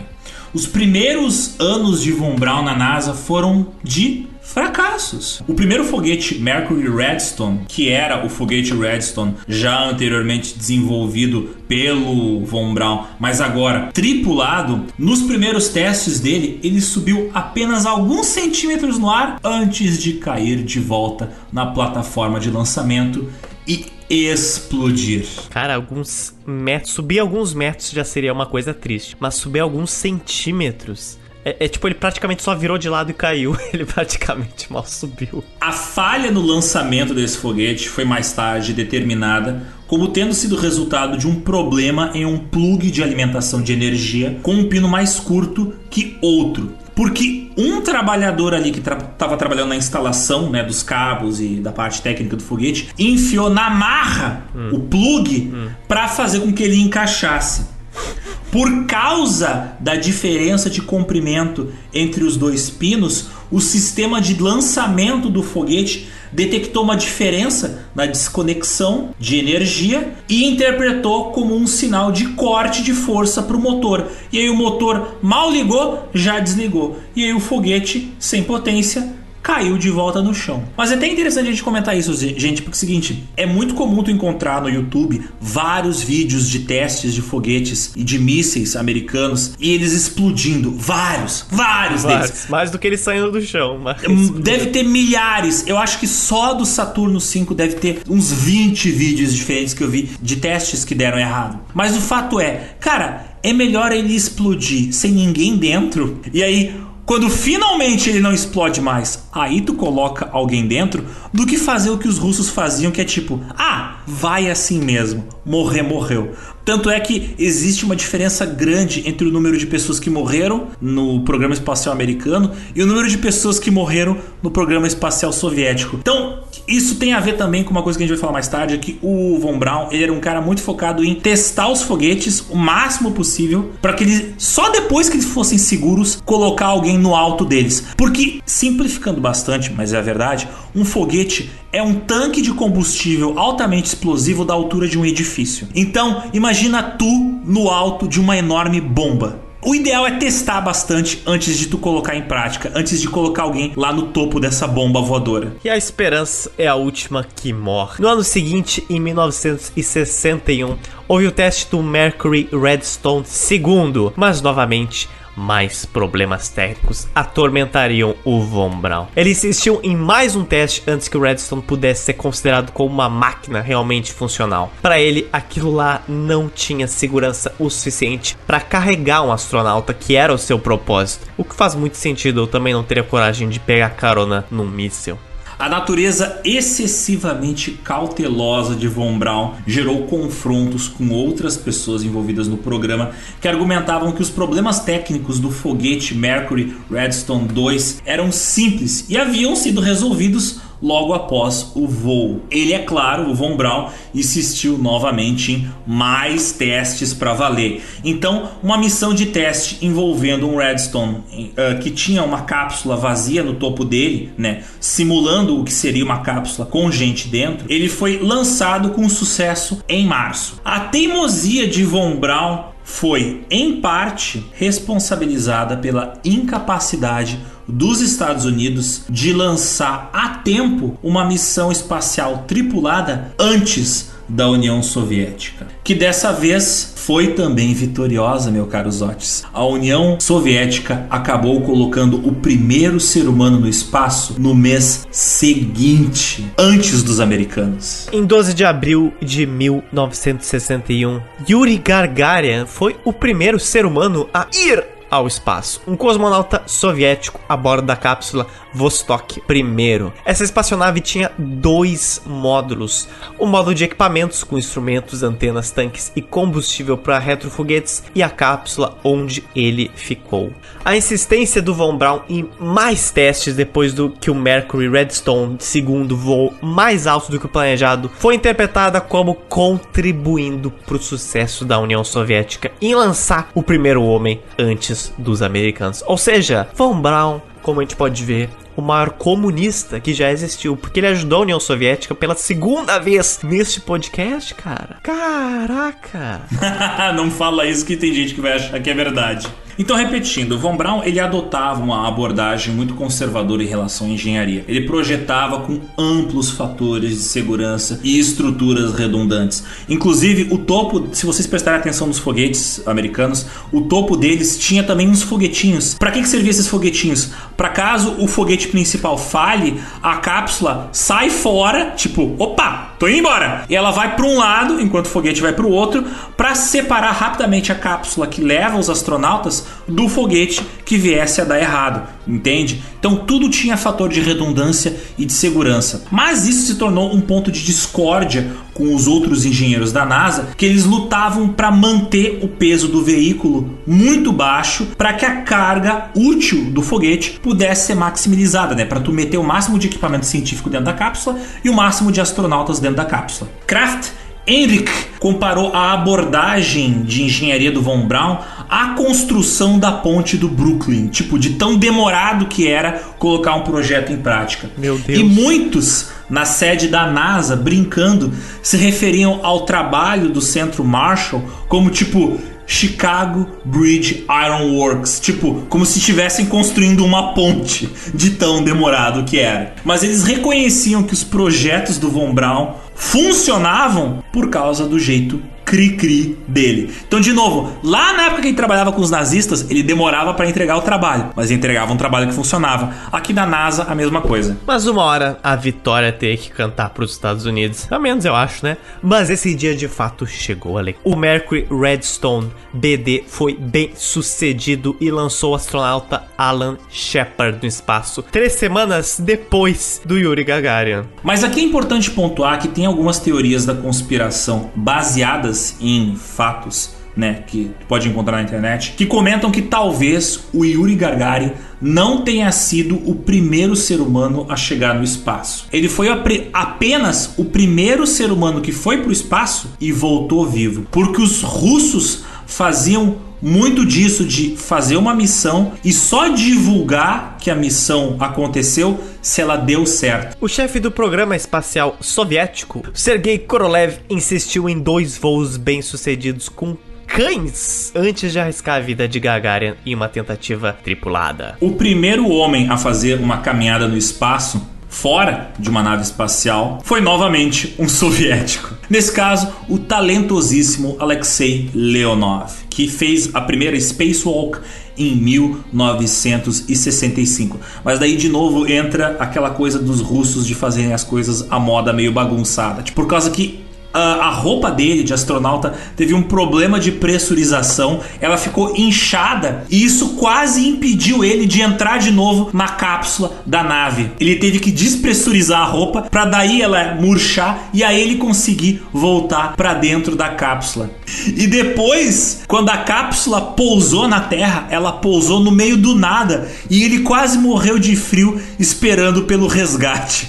Então, cara, o Alexei Leonov, ele tem várias histórias dele que ele era um cara muito casca grossa. Isso fica pro nosso podcast sobre os soviéticos no espaço. Cara, assim, ó, a partir do momento que tu entra num míssil, eu acho que tem que estar preparado para tudo, né? Então, assim, ó, cara, jamais, jamais, jamais. Eu lembro que quando eu era pequeno eu pensava assim, ah, mas ser astronauta deve ser legal, mas imagina se um meteoro cai em cima de ti quando está no espaço. Aí eu fiquei pensando assim, pô, tem algum sentido, né? Porque quando eu pequeno eu pensava, imagina morrer com uma coisa totalmente à parte do teu controle. E ser astronauta é exatamente isso, cara. É tipo 99% do que tu fizer que pode te matar não tem nada a ver contigo. Então veja só. Cara, às vezes um parafuso fora do lugar pode destruir tudo resumindo muito mais o ônibus espacial americano que explodiu na década de 80, ele explodiu por causa de um anel de borracha que secou e fez com que ele quebrasse e vazasse combustível e aí quando estava decolando o ônibus espacial explodiu. Então, tipo, uma pecinha que der errado pode te matar. Em outras várias missões, a pressa e a falta de cautela causaram a morte de vários astronautas. Em 67, um veículo espacial mal construído e com pouco combustível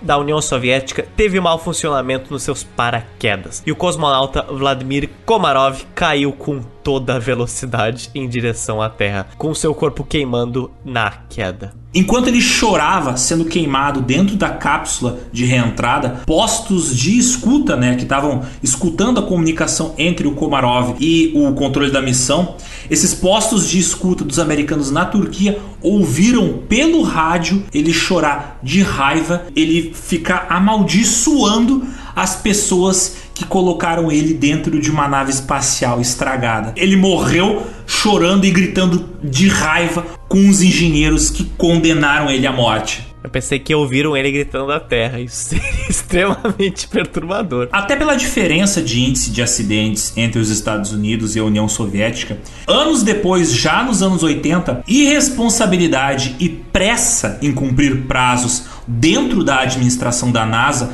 levaram aos acidentes como o do ônibus espacial Challenger em 28 de janeiro de 86. Como curiosidade, até a década de 80, antes do desastre do ônibus espacial Challenger dos Estados Unidos em 86, que matou sete americanos de uma só vez, até o início dos anos 80, 13 americanos morreram em testes espaciais, em testes em foguetes, e os soviéticos 5. Veja que curioso. Mas eis os problemas em foguetes pilotados e a diferença entre testes, porque no desenvolvimento geral de foguetes soviéticos, de mísseis, a coisa foi bem mais feia por lado dos soviéticos. Inclusive, até hoje não se tem muitos dados sobre isso. Como um exemplo, em 24 de outubro de 1960, em torno de 130 soviéticos, cara, morreram juntos em um teste de lançamento de uma só vez. Esse foi o desastre do R-16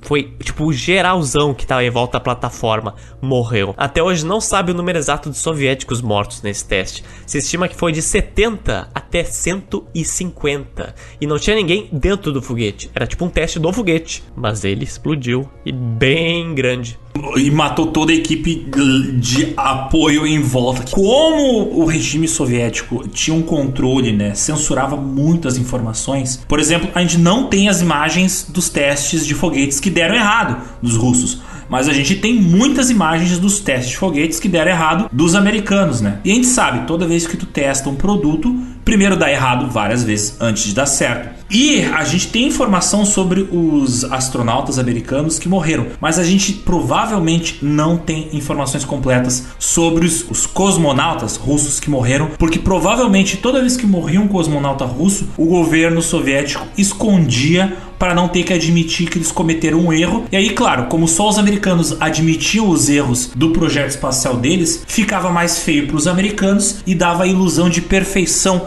do projeto espacial soviético. A gente não tá também dizendo que os soviéticos não conquistaram muita coisa na corrida espacial, mas a gente só tá falando. Não, eles conquistaram coisas incríveis, eles foram os primeiros em quase tudo. Mas a questão é, era muito mais complicado a relação com a verdade que os, que os uh, soviéticos tinham. Não que os americanos não mentissem, mas eles eram um pouco mais abertos a admitir erros e falhas do que os soviéticos. Até hoje um pouco, né? Até hoje.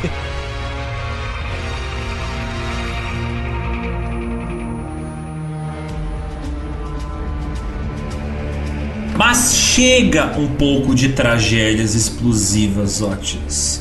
Boa parte desse podcast está sendo ambientado nos Estados Unidos. Mas como é que anda a terra de origem do Von Braun? Como o povo alemão vê o fato desse ex-nazista estar agora se vendendo para os americanos, que eram contra a Alemanha na Segunda Guerra Mundial? Olha lá, eu te digo, Alexander, que Depende. Depende. Depende. Afinal, a Alemanha era agora tchu, ela tava dividida, né? Em Alemanha Oriental, comunista, e Alemanha Ocidental, capitalista. Havia diferentes visões sobre o cara nos dois países. Na Alemanha Oriental, ele era visto como um criminoso, um nazista desgraçado dos infernos, sendo que a partir da década de 60 houve até uma campanha publicitária lançada pelo Partido Comunista para queimar o filme dele, que incluía um livro de 1963 chamado O Segredo de de Huntsville, escrito por um oficial da Stasi, que era a polícia secreta da Alemanha Oriental. Esse livro foi um best-seller no bloco soviético e vendeu mais de um milhão de cópias, sendo traduzido para russo, húngaro e polonês. Mas já na Alemanha Ocidental, ele era tratado como um herói nacional, cara. Tipo, o nosso garoto que sonhou alto e chegou lá. Claro que a mídia ocidental, convenientemente, ignorou esse livro lançado pela Alemanha Oriental e tratou ela como fake news, propaganda comunista.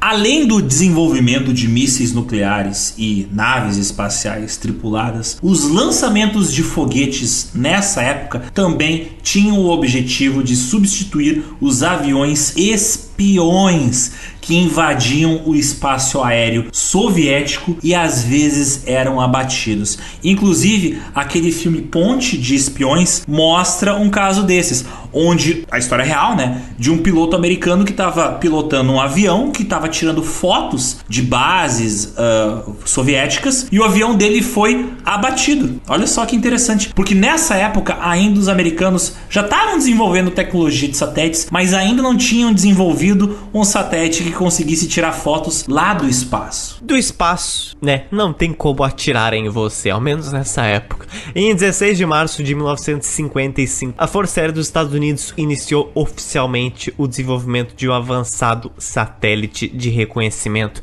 para possibilitar uma vigilância contínua de áreas pré-selecionadas da Terra, a fim de determinar o status da capacidade bélica de um possível inimigo. Ou seja, eles queriam criar satélites espiões para ver o que, que os russos estavam aprontando. em 1961, foi criado o Escritório Nacional de Reconhecimento, uma agência de inteligência para criar e operar os satélites espiões dos Estados Unidos. É claro que vários desses satélites foram transportados por foguetes da NASA. Como é que esses primeiros satélites funcionavam? Era o seguinte: eles levavam um rolo de filme gigantesco. Quando o satélite passava por cima da Rússia, ele fotografava largos territórios da Rússia para ver né, se tinha alguma base lá. E quando terminava de gastar todo o rolo de filme, o satélite rebobinava o filme dentro da caixinha de filme e soltava o rolo de filme. Esse rolo de filme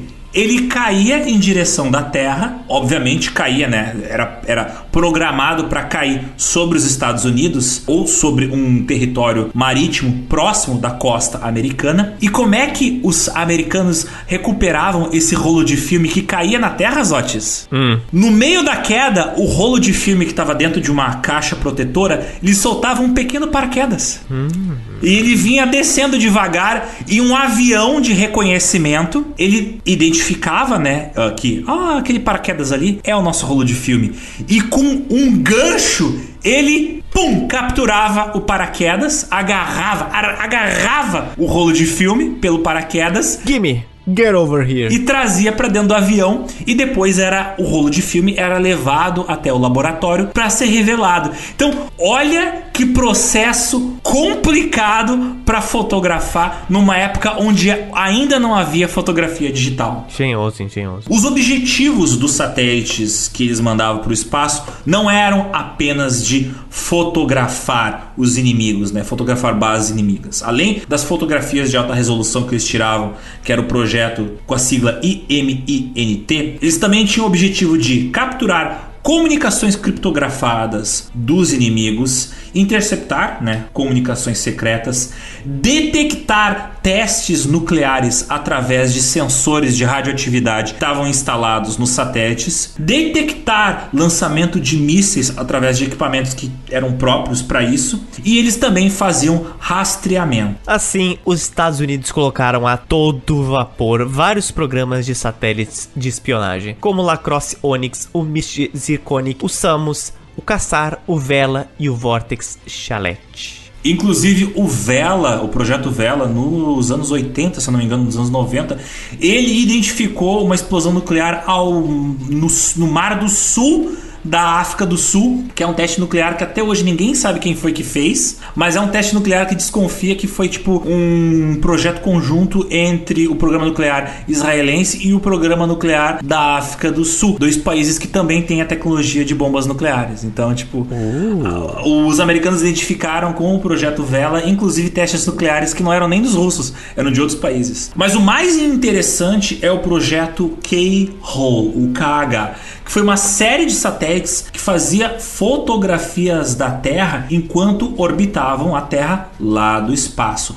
O primeiro satélite americano dessa série a operar foi o KH-1 ou Corona C, que funcionou de junho de 1959 a setembro de 1960. E que para quem procurar a foto dele na internet é basicamente um míssel com uma câmera na ponta. Acho que todo esse podcast é um míssel com insira aqui uma pessoa, uma câmera, um satélite. Entrando na década de 70, a partir de 76 operou a primeira série de satélites espiões que se tem notícia a usar imagens digitais os KH-11, com o codinome de Crystal Cannon, para evitar toda incomodação que era recuperar filme fotográfico. Ele tinha um tamanho e layout geral similar ao telescópio espacial o Hubble. Dizem até que a tecnologia desenvolvida para essa série de satélites que foi que permitiu a criação do Hubble e também do que tem aí no seu celular. Oh my god. Foi a partir do desenvolvimento tecnológico dos sensores digitais usados nos satélites Crystal Cannon que foi criado os sensores que hoje são utilizados em câmeras fotográficas e celulares. E inclusive na década de 70 também os americanos desenvolveram o Skylab, que foi a primeira base espacial, que tinha como parte de um de seus projetos espionar os russos, ao mesmo tempo que os russos desenvolveram o Salyut, que foi uma das primeiras bases espaciais russas e que também tinha o objetivo de observar os americanos. Então não era só os americanos espionando os russos, eram os russos também espionando os americanos. Nomes posteriores dados aos satélites do projeto Crystal Cannon foram, por exemplo, Advanced Cannon Improved Crystal e Icon. Se vocês prestarem atenção, todos esses nomes são parecidos com canhão, Canon, mas enfim. E para quem não sabe, satélites desenvolvidos posteriormente, descendentes desse projeto que é o Crystal Cannon, estão até hoje em órbita, espionando o nosso planeta. o último satélite da série KH-11 que se tem notícia de ter sido lançado ao espaço, ele foi lá para a órbita da Terra no dia 19 de janeiro de 2019. Os americanos não pararam de lançar satélites espiões. Acho que eles gostam disso. Obviamente, a NASA utilizou várias das tecnologias desenvolvidas para esses satélites espiões para implementar novas tecnologias nos satélites deles de exploração espacial. O Hubble fotografa até hoje, né? O Hubble está funcionando até hoje. E, por exemplo, o, aquele, aquela sonda espacial que visitou Plutão teve tecnologia implementada nele, desenvolvida primeiro para satélites espiões. Então, toda a tecnologia de hoje é Guerra Fria, resumindo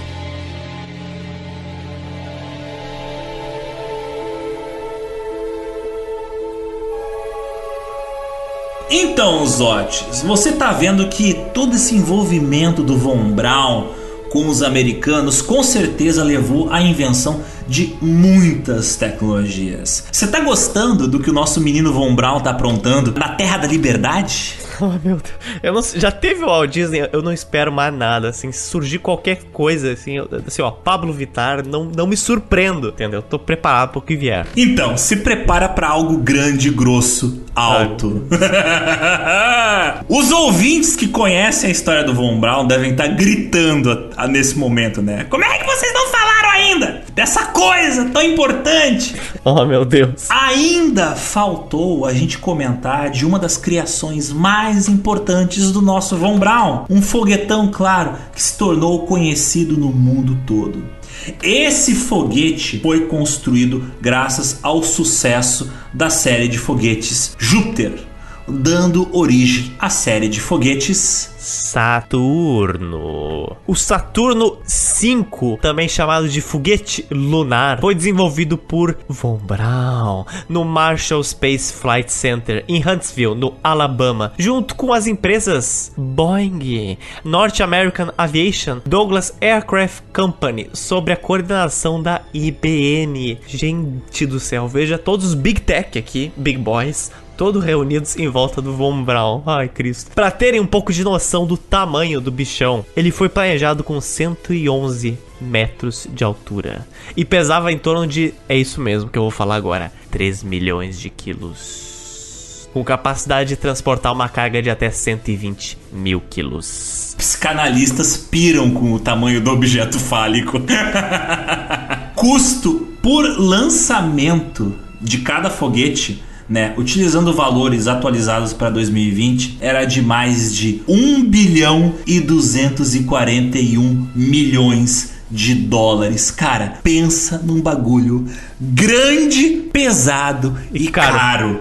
Cara, um bilhão de dólares é mais. Por de, lançamento! É mais de 6 bilhões de reais. Caraca, deu bilhão, deu bilhão. Deu bilhão, deu bilhão, deu bilhão. Deu muito bilhão. É, é nesse momento que os ouvintes pedem que eu grite: Oh my god! Oh my god, Zotes. Para ter um pouco de comparação de altura desse foguetão, eu vou dar um exemplo aqui para vocês. Na Avenida Paulista tem aquele prédio, sim, eu sei que tem vários, calma. Tem aquele prédio icônico que tem tipo uma antena de transmissão de rádio no topo, sabe? É tipo, ele é feito de vidro, que é o Itaú Cultural. Esse prédio, somando a altura desde a base até a antena, ele tem exatamente a altura do Saturno 5. Então, quando você for lá na Paulista, olha para aquilo lá e lembre, olha para aquela antena e pense: foguetão do Von Braun. É, ele era grande. Deu ideia errada. Tô pensando em mandar um edifício pra Lua. Tô pensando em mandar a Avenida Paulista pra Lua. O que que tu acha? Caro o foguete dele, hein, cara? É o preço que você paga. O primeiro grande programa do Centro Marshall foi o desenvolvimento dos foguetes da linha Saturn, da linha Saturno, para transportar cargas pesadas para a órbita da Terra e além. Eles tinham em mente que, tipo, tá, a conquista do espaço vai ser permitida por um foguete grande que possa transportar muita carga. Então, a gente tem que investir no desenvolvimento desse bagulho aqui. É preciso citar que um dos amiguinhos do Von Braun, lá da época da V2, o Arthur Rudolph, ele foi gerente de projeto na construção do Saturno 5. Ai, ai, ai. Todo mundo ganha um carguinho, hein? Meu Deus do céu. Eu já te é falei, eu já te falei, Zotes. NASA é uma sigla que o NA é de nazismo. De tanto alemão que tinha lá dentro. E foi a partir dele que o programa Apollo foi viabilizado. Afinal, as missões lunares não só levaram o Neil Armstrong e os seus amiguinhos para a Lua, gente, mas também levaram várias outras coisas, como módulos de pouso, jipes e outros equipamentos. Alguém tinha que fazer racha na Lua, não é mesmo? Senão não seria Apollo. E durante Apollo, o Von Braun trabalhou em colaboração com o seu ex-companheiro da equipe de Penemund, Kurt Age Dibus, o primeiro diretor do Centro Espacial Kennedy. Então, cara, é, os caras fizeram uma panelinha gigantesca na NASA, sabe? Eu não consigo nem mais entender o tamanho desse grupinho mais. Acho que devia rolar aquele momento assim, sabe? No, no refeitório da NASA, tinha as mesinhas que todo mundo sabia que não podia ir porque era só dos alemães. Só. Ah, lá vem os alemães. lá vem sabe. os alemães. E aí tava o Von Braun vindo assim, câmera lenta, com todos os seus amigos de óculos escuros. Chega o Kennedy para falar com o Von Braun e o Von Braun. My Führer, quer dizer, meu presidente. My President tá lá você, estagiário da NASA, e fala: Hi, Mr. Von Braun. E sem querer, pego de surpresa, o Von Braun fala: Hi, John. Uh, quer dizer, uh, Hi, John. Bate aquela saudade do tempo que tudo era Ops. vermelho, preto e branco, sabe? Ops, que pena. Cara, imagina essa turminha de alemães solta pelos corredores da NASA. Nossa, eles deviam ter o próprio clubinho deles. Durante o final dos anos 60, o Von Braun ele foi fundamental para o desenvolvimento do Centro Espacial e de Foguetes dos Estados Unidos em Huntsville, no Alabama. O irônico é que a filosofia conservadora em relação à segurança da engenharia de foguetes, que antes atrapalhou um pouco a carreira de Von Braun dentro do programa espacial americano, agora exatamente essa ideia dele de assegurar que o bagulho só vai subir depois de ser muito testado, essa filosofia dele de engenharia que tanto tinha sido criticada antes, foi o que garantiu o sucesso do Saturno V. O, o Saturno V ganhou o nome de Saturno V porque o projeto anterior era Saturno C4.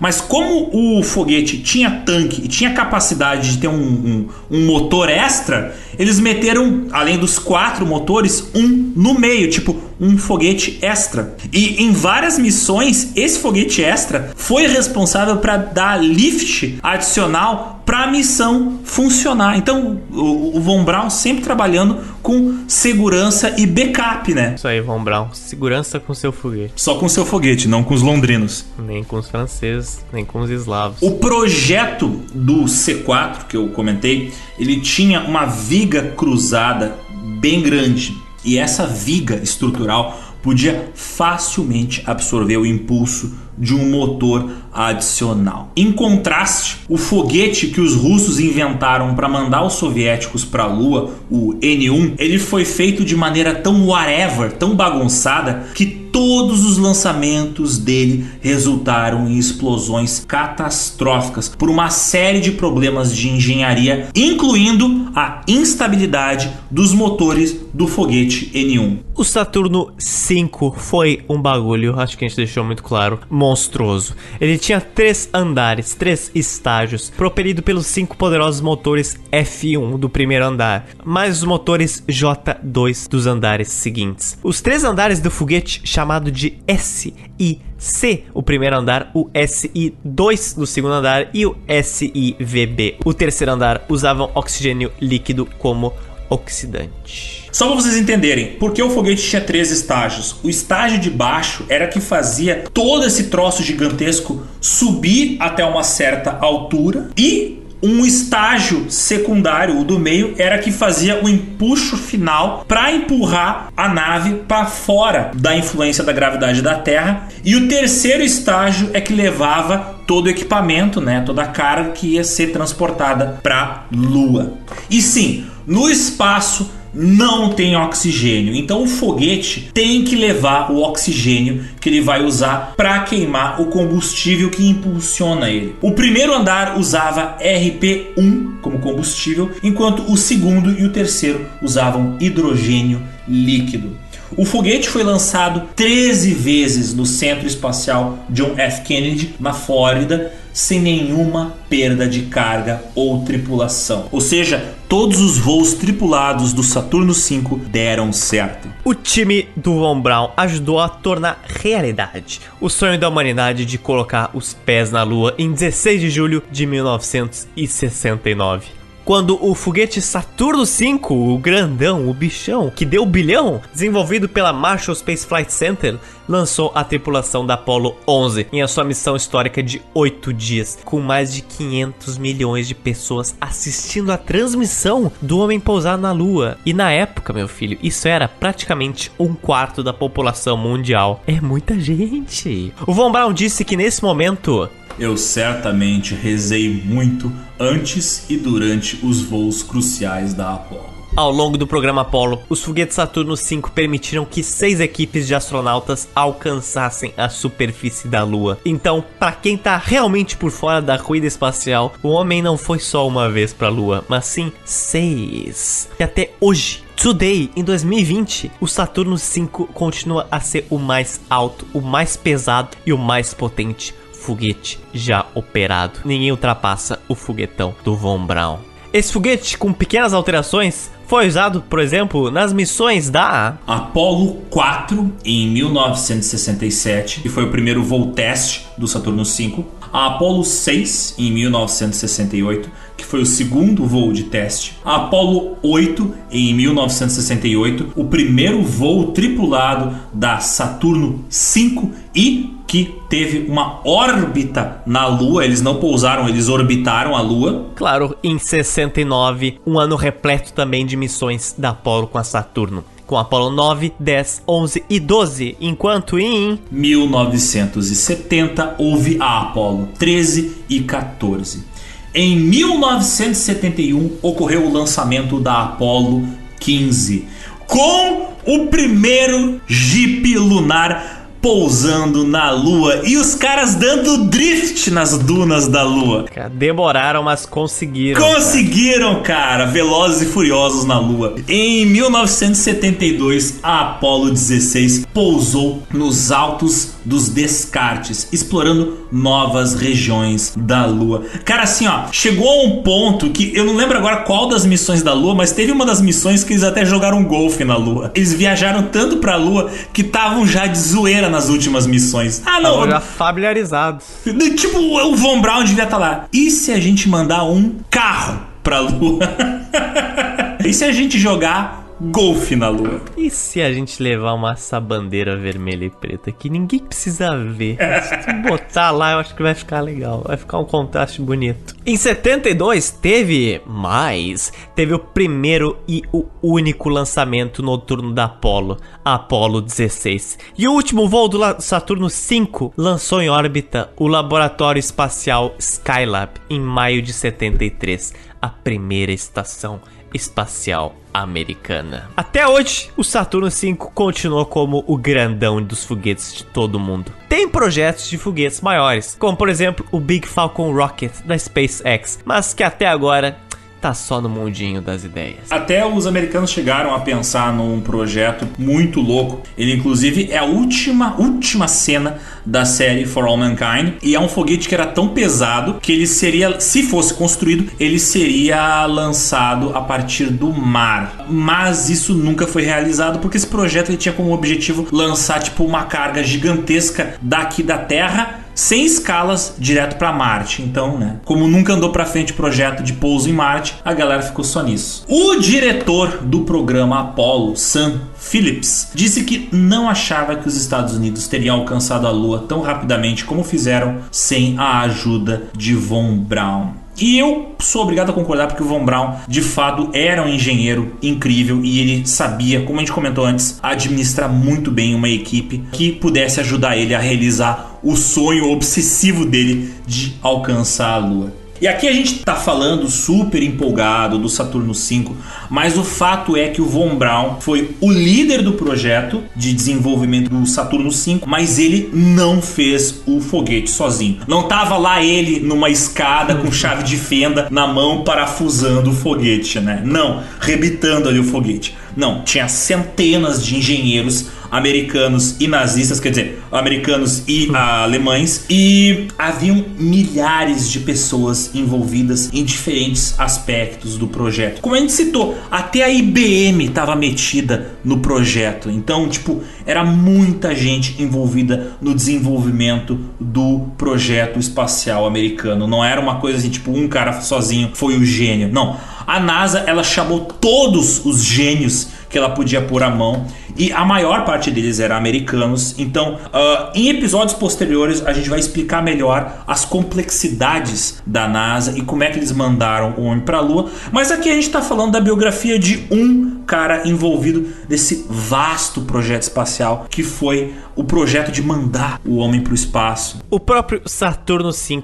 era só um aspecto do projeto Apollo, porque cada setor cuidava de uma coisa específica. Tinha equipes completamente diferentes construindo o módulo lunar de pouso, o módulo Eagle, os sistemas de comunicação, os computadores, os cálculos de voo complexos e vários outros. Então Von Braun, ele foi, claro, muito importante para o projeto Apollo, mas tinha gente tão importante quanto ele lado a lado e que não tinham passado, né, de nazistinha, apesar de nunca ter conseguido realizar o seu sonho de viajar pessoalmente para o espaço ele parecia contente de ter contribuído com o projeto da humanidade em conquistar o espaço.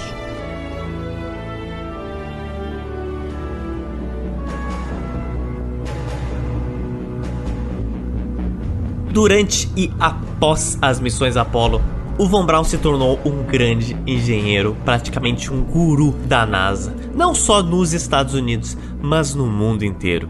Ele fez várias viagens internacionais com o propósito de conhecer iniciativas tecnológicas, como, por exemplo, ele foi até o Brasil, Alexander. Ele esteve aqui?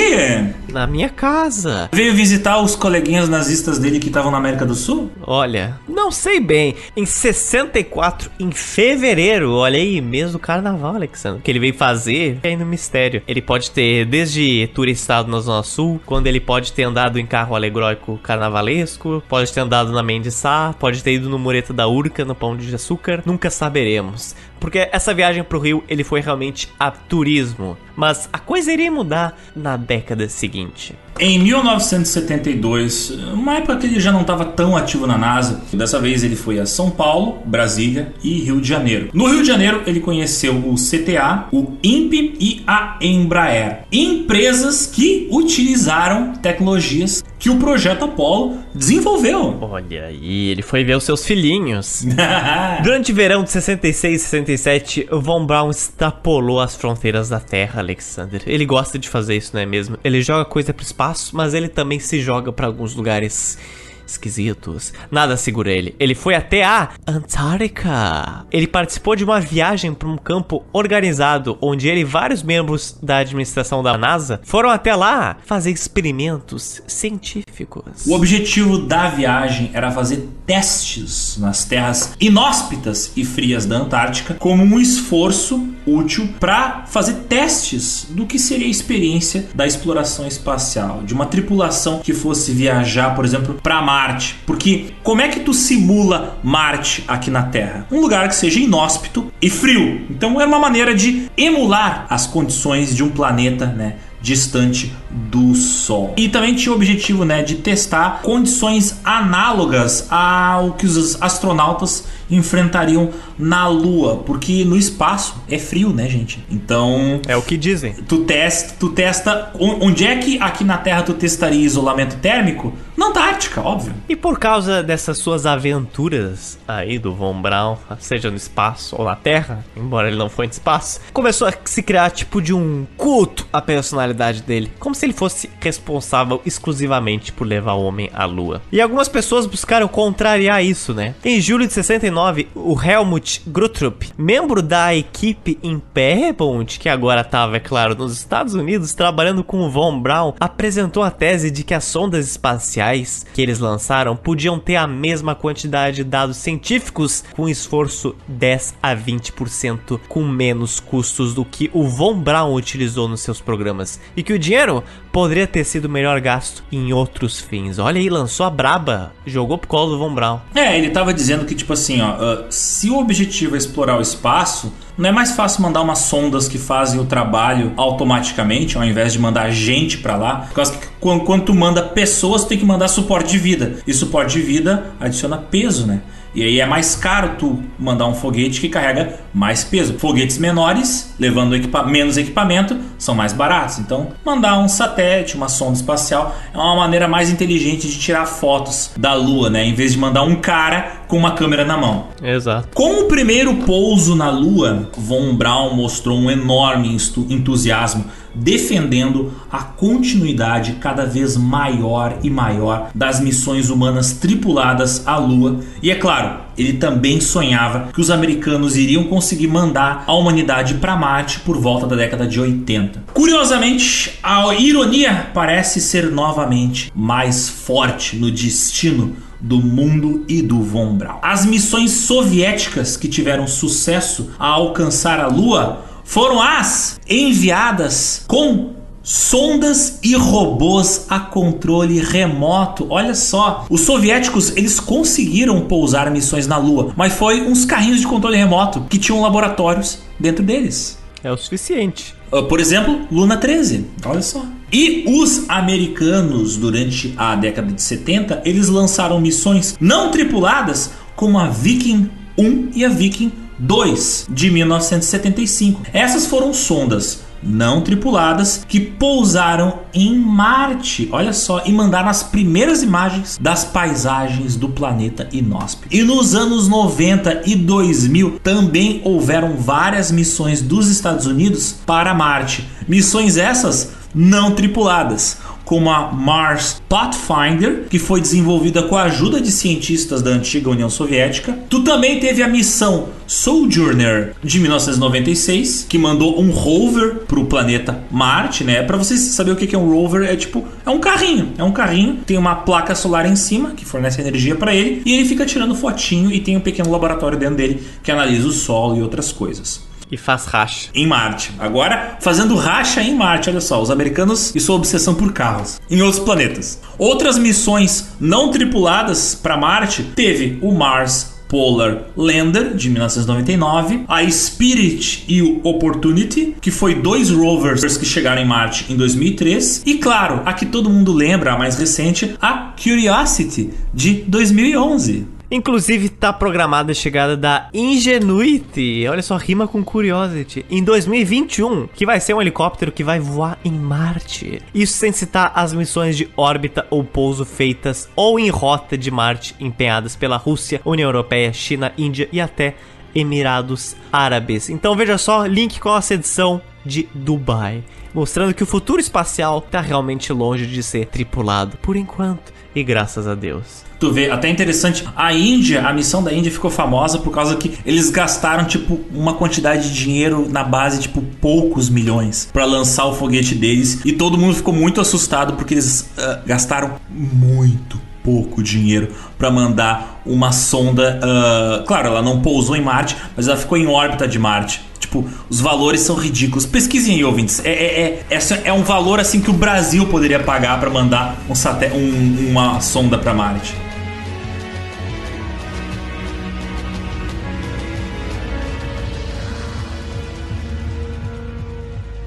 Depois da euforia da Apollo e na continuidade de muitas outras missões da Apollo, em 1 de março de 70, o Von Braun e sua família se mudaram para Washington, D.C., quando ele foi designado para o cargo de administrador de planejamento da NASA. Olha só o nível do cargo aí, hein? Mas com o pouso na Lua, tão esperado, tão cobiçado, finalmente tanto pelos Estados Unidos, tanto pelo Von Braun, o efeito no público americano e no mundo inteiro foi exatamente o oposto do que o Von Braun queria. Ele imaginava um progresso gradual e constante de viagens espaciais, com a humanidade agora indo a Marte e mais e mais além. Mas toda aquela euforia de colonização espacial, como diz o Galvão, acabou! Acabou! Isso aí. Os anos 70 para os Estados Unidos, com as suas crises econômicas, problemas raciais e guerra do Vietnã, frearam um pouco os planos de exploração espacial. Além do mais, a colonização e exploração do espaço se mostrou cada vez mais e mais cara. E alguns problemas aqui na Terra estavam bem mais urgentes. Em 1970, o orçamento da NASA foi cortado pela metade do que ele tinha sido no auge do programa espacial. E a maior parte dos projetos espaciais soviéticos e americanos se concentraram em exploração da órbita da Terra. Como a gente já citou, o Skylab e o Salyut foi dois exemplos de que, tá, vamos, vamos desenvolver tecnologias mais próximas de casa. E óbvio, como a gente também comentou, houve um grande desenvolvimento de satélites, espiões e teve também o desenvolvimento americano do ônibus espacial. Também é nos anos 70 que o público começa a se tornar mais consciente dos detalhes sujos da biografia do Von Braun. Não que não houvessem críticos dele nos anos 50 e 60, mas agora, como ele deixou de ter uma utilidade grande para os Estados Unidos, a imagem dele começou a se deteriorar por causa que havia menos interesse por parte do governo americano em defender o cara. Depois de uma série de conflitos associados ao cancelamento de missões do programa Apollo, porque o Von Braun queria que tivesse Apollo 30, Apollo 40, dele Apollo. 3500. Mete foguetão no espaço. É, não, quero dar drift em Júpiter. E, claro, com a NASA enfrentando severas restrições orçamentárias, o Von Braun ele percebeu que as suas visões para o futuro da exploração espacial eram incompatíveis com a visão e a realidade dos Estados Unidos na década de 70. Isso levou ele a se aposentar em 26 de maio de 1972 e ele saiu da NASA. Na verdade, a visão né, de colonização espacial dele era ainda incompatível com boa parte das instituições da época, né? Por isso, o Von Braun resolveu apostar agora, Alexander, em uma carreira solo. É isso mesmo, então? Ele desenvolveu singles, novo disco de álbum de Von Braun? Não, não exatamente. Ele desenvolveu, por exemplo, a ideia de um acampamento espacial que treinaria crianças nos campos de ciência e das tecnologias espaciais, além de ajudar o seu desenvolvimento mental, da mesma forma que os acampamentos esportivos visam melhorar o desenvolvimento físico. Von Braun recebeu um total de 12 doutorados honoráveis, entre eles em 8 de janeiro de 1963, um da Universidade Técnica de Berlim, onde ele tinha se formado quando ele era jovem. Von Braun foi o responsável pela criação do Instituto de Pesquisa da Universidade do Alabama em Huntsville. Como resultado de sua visão, a universidade é uma das líderes nos Estados Unidos em pesquisas patrocinadas pela NASA. O edifício que abriga o Instituto de Pesquisa da Universidade foi batizado em sua homenagem, o Von Braun Research Hall, que foi batizado com esse nome em 2000. E claro, óbvio, a cratera de Von Braun na Lua também hum. é outra homenagem que o cara recebeu. Em 1970, Huntsville, no Alabama, homenageou os anos de serviço de Von Braun com uma série de eventos, incluindo uma placa em sua homenagem. Tu encontra na internet uma foto da família dele e ele posando na frente dessa placa comemorando a carreira dele. E depois de deixar a NASA, ele se tornou vice-presidente de engenharia e desenvolvimento da empresa aeroespacial Fairchild Industries em Germantown, na Maryland, nos Estados Unidos. Então, assim, quanta ironia na mesma frase. Em Maryland, ele criou uma empresa que, que é, ficava em Germantown. É fantástico. Em 1 de julho de 72. Em 73, durante um exame físico de rotina, o Von Braun foi diagnosticado com câncer renal, que não podia ser tratado efetivamente com a medicina disponível na época. Ele continuou seu trabalho na medida do possível, o que incluiu aceitar convites para dar palestras em universidades, já que ele estava sempre ansioso em cultivar o um interesse em voos espaciais e no estudo de foguetes, sendo que particularmente ele tinha o desejo de encorajar a formação da próxima geração de engenheiros aeroespaciais. Ele também ajudou a estabelecer e promover o Instituto Espacial Nacional, um precursor da atual Sociedade Espacial Nacional dos Estados Unidos em 1975 e se tornou o seu primeiro presidente. Em 1976, essa história é interessante, ele se tornou consultor científico de Lutz Kaiser, o CEO de uma empresa chamada OTRAG, a OTRAG. A OTRAG foi a Orbital Transport und Raketen Aktiengesellschaft. Foi uma empresa alemã com sede em Stuttgart que queria desenvolver um sistema de propulsão de foguetes alternativo. Se eu não me engano, essa foi a primeira empresa privada de exploração espacial. E olha que interessante, essa empresa, ela tem uma história podre por causa que ela teve envolvida com vários governos corruptos que promoveram massacres na África.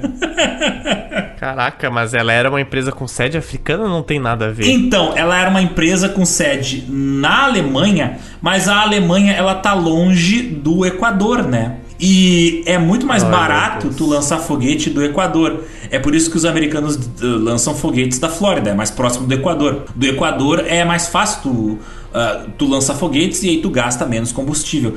Essa empresa, Otrag, ela fazia contratos com governos ditatoriais da África, em lugar, em países que eram próximos do Equador.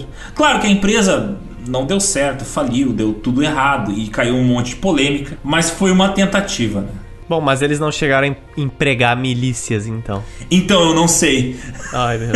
eu não sei. República das Bananas 2.0, Alexandre. Agora é com foguetes, Advanced.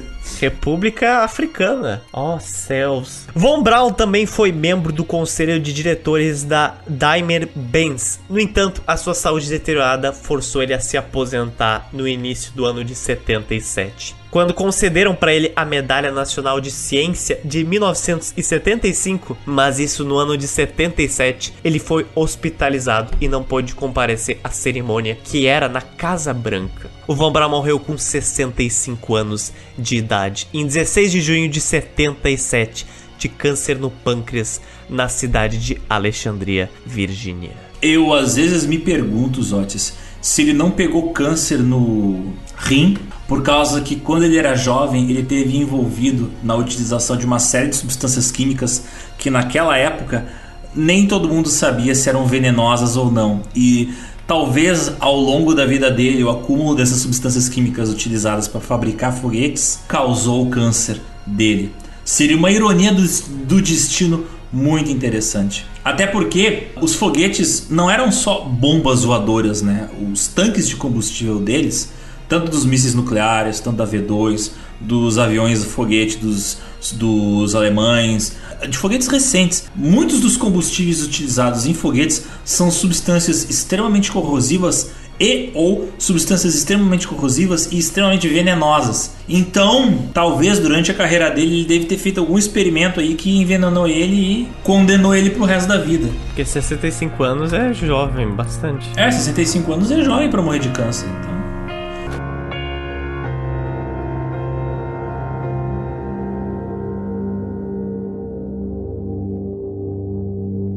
Bem, Zotes, mas a nossa história sobre Von Braun não termina com a morte dele. Não, não, não, não, não. O legado de Von Braun continua, seja ele bom ou ruim. Sete anos após a morte dele, em 1984, aquele seu antigo amigão, volta ao nosso podcast. O Arthur Rudolph, aquele que foi um dos que fez a sugestão do uso de trabalho escravo na fábrica da V2 e que foi depois um dos gestores na construção do Saturno V, ele foi forçado a sair dos Estados Unidos. Por quê? Porque ele não queria passar por uma audiência onde ele seria interrogado por causa, né, que a galera queria mais informações sobre o seu envolvimento nas atividades de fabricação de armas nazistas que tinham a utilização de mão de obra de escravos. A saída dele dos Estados Unidos abriu caminho para a divulgação de uma série de informações que tinham sido censuradas pelas agências de inteligência americanas. O ato da liberdade de informação permitiu jornalistas americanos acessar toneladas de documentos que antes eram secretos. E aí que vários fatos citados na nossa edição anterior se tornaram públicos. Fatos bem problemáticos, né? Em detalhes, porque o público sabia do envolvimento do Von Braun com os nazistas, mas não sabiam em detalhes, como o fato dele fazer parte da SS e o fato dele ter sido administrador de uma fábrica onde morriam milhares de trabalhadores escravizados, entre as várias outras coisas tenebrosas que a gente citou. E é então que a partir desse período, na década de 80, que revelações várias delas, sobre a reputação verdadeira do Von Braun como engenheiro, elas finalmente e merecidamente começam a manchar em definitivo o seu passado. Seus crimes de guerra finalmente vêm a público. Pena que ele não estava vivo para sofrer a merecida humilhação ao vivo e a cores. Porque, de novo,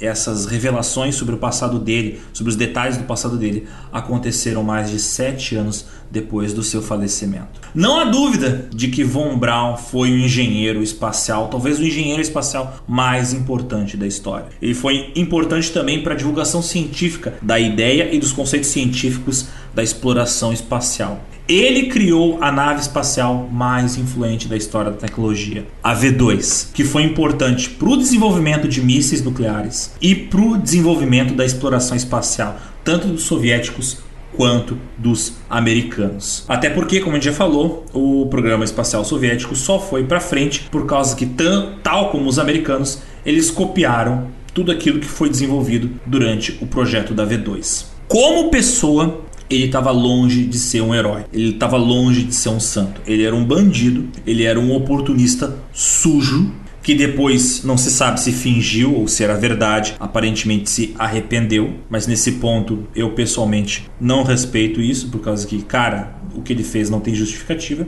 Mas a gente tem que admitir que, como engenheiro, ele foi instrumental para o avanço tecnológico da humanidade e a gente está bebendo dos frutos, das sementes que ele plantou até hoje. Eu vejo como inevitável ele ser contratado pelos Estados Unidos, porque para mim era, se tu olhar pela lógica da Guerra Fria, basicamente assim, inevitável que isso fosse acontecer. O interesse americano era muito grande de derrotar os soviéticos. É bem provável que os soviéticos não fizessem a mesma coisa com ele, na verdade, porque eles não fizeram isso com vários nazistas que eles encontraram. Mas dentro do contexto interesseiro, muito interesseiro dos Estados Unidos sobre a Guerra Fria, eu não me surpreendo nem um pouco disso, entendeu? Cada vez eu vejo mais, mais de anistias de nazistas ou de japoneses, eu não me surpreendo nada. E Von Braun, que ele esteja junto com seu Führer, onde é que eles estejam. Tem um filme do Adam Sandler onde o Führer uh, é, sofre no inferno e todo dia ele tem que tomar uma abacaxizada no bumbum. Eu espero que o Von Braun, como tu falou, esteja do lado do Führer sofrendo igual. Uma daquelas figuras históricas que me faz desejar que exista um inferno, porque ele não foi punido em vida, sabe? Então, que existe um inferno pra esse cara sofrer. Acho que existem mais personagens de Pizza que nunca foram punidos em vida do que os que foram. Todos os nossos arquivilões nunca foram punidos. Ele não é o primeiro vilão do GeoPizza e não vai ser o último. Tá longe de ser o último. Oh, com certeza. Senão teria GeoPizza praticamente. GeoPizza é, desgra... é sinônimo de desgraça, né? Se não tem sangue, não tem GeoPizza, né, Zotes?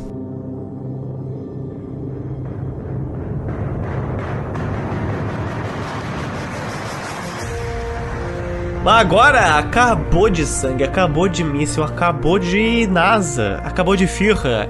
Nós vamos agora olhar o que, Alexandrinha? O cardápio da semana, as indicações culturais para os nossos ouvintes. Primeiramente, vamos falar de filmes e séries. O que, que você traz para nós, Otis, de filmes e séries? Eu indico a minissérie documental que se chama Space Race de 2005. Ela coloca em paralelo as carreiras do Von Braun, o líder do programa espacial americano, e o seu adversário soviético, o Sergei Korolev, que foi o chefe do programa espacial da União Soviética. Dois filmes que tem um pouco mais de 10 anos de diferença entre os dois, mas eles têm uma grande diferença de qualidade entre eles. Que o primeiro deles é A Conquista do Espaço de 1955. Ele tem os mesmos conceitos científicos baseados na obra do Von Braun e que foram também aplicados no filme de 1968, 2001, Uma Odisseia no Espaço. Então, assistam os dois e vocês veem que o Conquista no Espaço, ele é bem, tipo, camp, ele é meio tosco assim. Ele não é mal feito, ele é tosco por causa das limitações tecnológicas dos efeitos visuais da época, mas daí tu pula para 68, 2001, Uma Odisseia no Espaço, tu assiste em Blu-ray e, tipo, não tem computação gráfica, mas cada pixel é perfeito, assim. É, é incrível a diferença, né? Da qualidade de imagem. Não é à toa que a galera brinca que o, o Kubrick uh, uh, falsificou a viagem à Lua. e é claro, não podia ficar de fora, né, meu filhão? Os documentários que a Disney fez nos anos 50. A Man in Space, que a gente tanto citou. Os episódios, principalmente Man in the Moon e Mars and Beyond. É legal porque, cara, você vai ter aquele tipo de perspectiva muito boa da década de 50, típico da Disney, que, cara, vendo aquelas obras cinematográficas daquela época, tu realmente consegue te ambientar e tu sente um pouco daquele gosto, sabe, de como é que era o mundo naquele momento. Seja em coisas, em imagens, ou seja principalmente pela narração das pessoas. Era uma narração muito diferente. E aqui novamente eu vou martelar os ouvidos. Eu acho que eu já devo ter falado 10 vezes dessa série nesse podcast. Assistam For All Mankind, série de 2019 da Apple TV. Vai sair a segunda temporada agora, onde o Reagan vai colocar mísseis nucleares no espaço, na Lua. Então essa série é muito boa e é uma série que imagina o que teria acontecido se os soviéticos tivessem pousado na Lua antes. E aí os americanos falam: "Ah, não. Eu não só vou fazer drift na Lua, eu vou construir uma motherfucking estação espacial na Lua". É fora, é bem fora da casinha a série, mas ela é legal porque ela tem várias questões sociais, inclusive ela debate, por exemplo, o preconceito contra os homossexuais na década de 60 e 70, que fez com que muita gente uh, tivesse que se esconder, muita gente que não tinha nada de errado, mas que tinha que esconder sua vida pessoal para não ser demitido do seu emprego. Também fala do machismo dentro do projeto espacial americano. Então é bem legal a série. Ela, ela conta inclusive várias histórias reais que foram esquecidas pelos livros de história. Por exemplo, as astronautas, ninguém sabe, mas teve uma equipe de astronautas mulheres que ia para o espaço, mas a missão delas foi cancelada. Recomendo, assistam For All Mankind, série da Apple TV. E também de 2019, agora eu vou falar de uma coisa mais leve, mais, mais tranquila. Um filme muito divertido, um filme africano chamado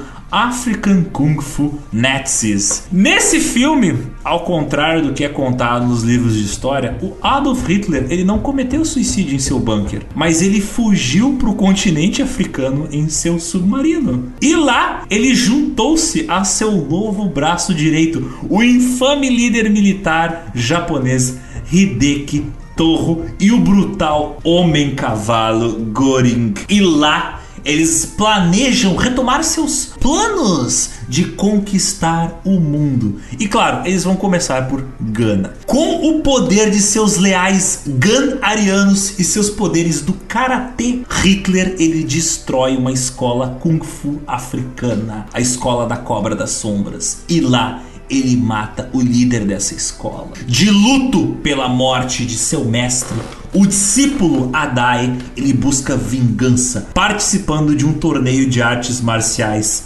organizado por Hitler. E lá o Adai ele vai ter que derrotar Hitler utilizando os poderes do Kung Fu. Então tá aí um filme africano com Hitler e Kung Fu. Então é um filme para desligar o cérebro. É um filme ótimo e é para dar muita risada com essa história emocionante e historicamente acurada sobre ação kung fu nazistas, gana e vingança. Não, tudo bem. Eu já ouvi coisas piores. Livros, que é uma fonte importantíssima de conhecimento, Alexandre, além dos seus filmes historicamente acurados aí. Tem o Von Braun Dreamer of Space, Engineer of War, do autor Michael Neufeld que é uma extensa pesquisa sobre a vida do engenheiro e uma das bases utilizadas nesse podcast, na verdade. Lembrando que os nomes de todas essas coisas, os livros dos filmes, estão no nosso site. E também eu tenho que indicar um livro que fala sobre a história do outro lado do mundo, né? Os, os soviéticos chocando os americanos com suas conquistas espaciais. O livro Sputnik, The Shock of the Century, do autor Paul Dixon.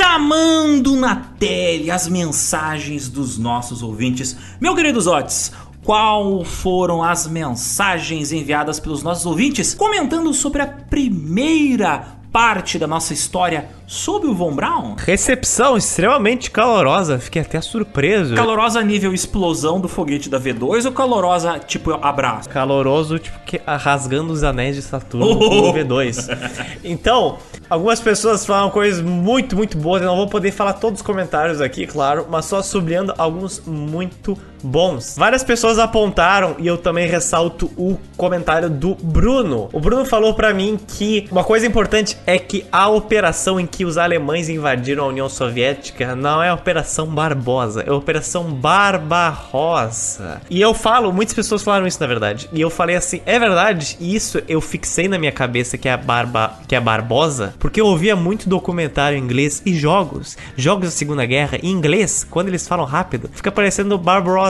E aí eu coloquei na cabeça que era Barbosa, enquanto todos os textos que eu li tava escrito Barbarosa, só que o meu TDA simplesmente transformou Barbarosa para Barbosa. Então saibam que é Barba Rosa. O Stultifera Naves, ele citou, cara, uma das minhas músicas favoritas e que eu não incluí no podcast pra gente não tomar strike do YouTube ou dos sistemas de streaming, mas tem um humorista da década de 50, 60 que ele fazia umas musiquinhas do piano e a coach que o Stultifera Naves ele fala é que é Call him Nazi, he won't even frown. Ha, Nazi Schmatzi, says Werner von Braun. E a música a qual ele está se referindo é uma música do Tom Lehrer, se chama Werner von Braun. E ela fala exatamente, né, ironiza exatamente essa carreira do Werner von Braun. Recomendo, escutem Werner von Braun do Tom Lehrer. A Rafaela Bellatrix falou uma coisa muito interessante, cara, que me tocou muito. Ela falou: Não escutem o Pizza enquanto dirigem. Eu paro de prestar atenção no trânsito porque fico completamente envolvida com o conteúdo do podcast. Eu errei o caminho de casa duas vezes porque tava prestando mais atenção neles do que no trajeto de casa. Mas brincadeiras à parte, parabéns pelo conteúdo, sou muito fã de vocês. E o Bruno falou na sequência que os podcasts do Gel são a terapia dele indo e voltando do trabalho. Quando eu ouvia jornal, ficava tenso e irritado no trânsito. Agora eu viajo nas histórias e realmente fico relaxado. Mas confesso que até já esqueci de passar no mercado por causa deles. É legal que a gente se estressa fazendo GeoPizza, mas os ouvintes relaxam. Então tá tudo certo, cara. Nosso objetivo é servir vocês com conteúdo de qualidade. E o João Victor, ele comentou algo que até foi tema de debate nos bastidores do GeoPizza. Qual será o título do episódio? Porque inicialmente o episódio era para ser um só. Só que a biografia do Von Braun é complexa, é longa, a gente cortou em duas partes, né? Então, a gente batizou a primeira parte de Do Nazismo à NASA, Werner von Braun. E até eu brinco, né? Que tipo, nazismo e NASA rimam. E aí o João Vitor fala: que título genial, bicho. E de fato, eu considero esse um dos melhores títulos do GeoPizza, cara. É, é quase um poema. Do nazismo à NASA. O André Vicioli no Instagram falou que outro nazista que teve destino similar e que também merece uma análise é o Klaus Barbie. Klaus Barbie, que foi um oficial da SS, né? E foi extremamente brutal. Não preciso dizer que ele torturava prisioneiros. Tanto é que ele foi apelidado de o Carniceiro de Lyon ou Açougueiro de Lyon. E ele foi, claro, um dos agentes responsáveis pelo Holocausto. E esse cara, ele não foi executado, ele não foi preso, ele saiu de boas. Ele viveu bastante. Nascido em 1913, cara, ele morreu em 1991. Cara, what the fuck? Se, se existe um motivo pelo qual a corda foi inventada foi para enforcar esse cara. Depois de trabalhar para SS nazista, ele se tornou agente do serviço secreto americano em 1947. E depois, cara, adivinha para onde ele foi, Zotes? Argentina. Não, não, não, um pouquinho mais para cima. Ele foi para Bolívia, ainda a serviço do serviço secreto americano, e ele fazia, né, ali aquela linha de contato entre o governo americano e o ditador Luiz Garcia Mesa, que era óbvio um ditador militar. Então, cara, Imagina assim, ó. Nossa, o cara. Em 87 só que teve início o julgamento desse cara em Lyon, na França e ele foi acusado de 177 crimes contra a humanidade. Meu Deus! Pensa num cara assim, ó, que fez merda. Pelo menos ele morreu de leucemia, né, em 91. Mas assim, ó. O cara morreu com 78, velho. Morreu mais que tranquilo. É, é, viveu bastante. Não existe cara. punição. Morreu, existe punição. morreu, cara, mas tu vê, antes de morrer ele serviu aos americanos, porque óbvio ele tinha capacidade de inteligência, né? Mas cara, tu vê, a gente ainda vai ter que fazer mais episódios de GeoPizza falando de nazistas sendo contratados não só pelos americanos, mas também pelos argentinos. Então, veremos, veremos. Compl complicado, cara. Klaus Barbie por si só já merecia um episódio do GeoPizza. Por fim, último dois comentários. O maravilhoso que eu considero uma das melhores contas do Instagram, depois do GeoPizza, é o Brasil em Mapas, que escutou tudo na, no mesmo dia que eu lancei, cara. Brasil em Mapas, sigam ele se, você não, se, se vocês não seguem. É uma das poucas contas como a gente produz conteúdo pro Instagram sobre o Brasil. Vá ver. E também uma última consideração do Bruno, que ele me falou algo muito curioso sobre os bombardeios da RAF na Alemanha e também da clara ligação do Churchill com elas. Um dos principais envolvidos foi um cara chamado Bomber Harris. O nome do cara era Bomber Harris, que ele era comandante. Nasceu para isso. Exatamente. O cara era Sir Arthur Harris, que tinha apelidado de Arthur Harris. E ele falou depois, 30 anos depois do final da Segunda Guerra, que eu teria destruído Dresden novamente sem nenhum problema. Curioso, né? E também ele cita o Bruno como é importante ligar o histórico do Churchill como comandante desde a Primeira Guerra e o desastre da Operação Dardanelos, que ele sacrifica uma montanha de soldados de colônias inglesas, principalmente da Austrália, onde ele é odiado até hoje. Isso mostra que ele tem uma boa participação também nos massacres da RAF na Segunda Guerra pode ter certeza que Menino Churchill vai ganhar sua própria edição aqui, suas próprias edições aqui no Gel. Nossa, eu acho que vai dar dois episódios do Churchill, porque o que ele fez na África e o que ele fez e falou da Índia, porque vocês, se vocês não sabem, rolou uma fome muito grande na Índia e o Churchill basicamente tocou o F para isso e ainda xingou os indianos, então tipo o cara não tinha uma ficha limpa. Assim, ó, tá, ele foi fundamental para a vitória dos aliados, mas ele não tinha ficha limpa. Que foi um político com uma carreira muito longa. E, e bem genocida, não importa de que lado você olhe da história, ele foi. E o último comentário, vou ter que colocar aqui, Hideos Sun comentou: depois de quatro dias, desculpa, desculpa os podcasts de pizza são longos. Depois de quatro dias, terminei de escutar o último episódio do GeoPizza e descobri que era só uma introdução. Só uma introduçãozinha. Fica tranquilo. Cara, é que assim, ó, pro tamanho que é o anel de Saturno, cada introdução do GeoPizza tem que ser grande. Só com Saturno 5 para fazer o bagulho entrar, cara. É o único jeito. O buraco da história é fundo, tio. É isso, temos um podcast cheio de foguetes alemães. Temos uma pizza repleta de sabor alemão, americano e uma pitada soviética inesperada. Temos uma pizza assada com o fogo dos foguetes da V2 e do Saturno 5, Zotes. Oh yeah. Is this? Até a próxima quinzena.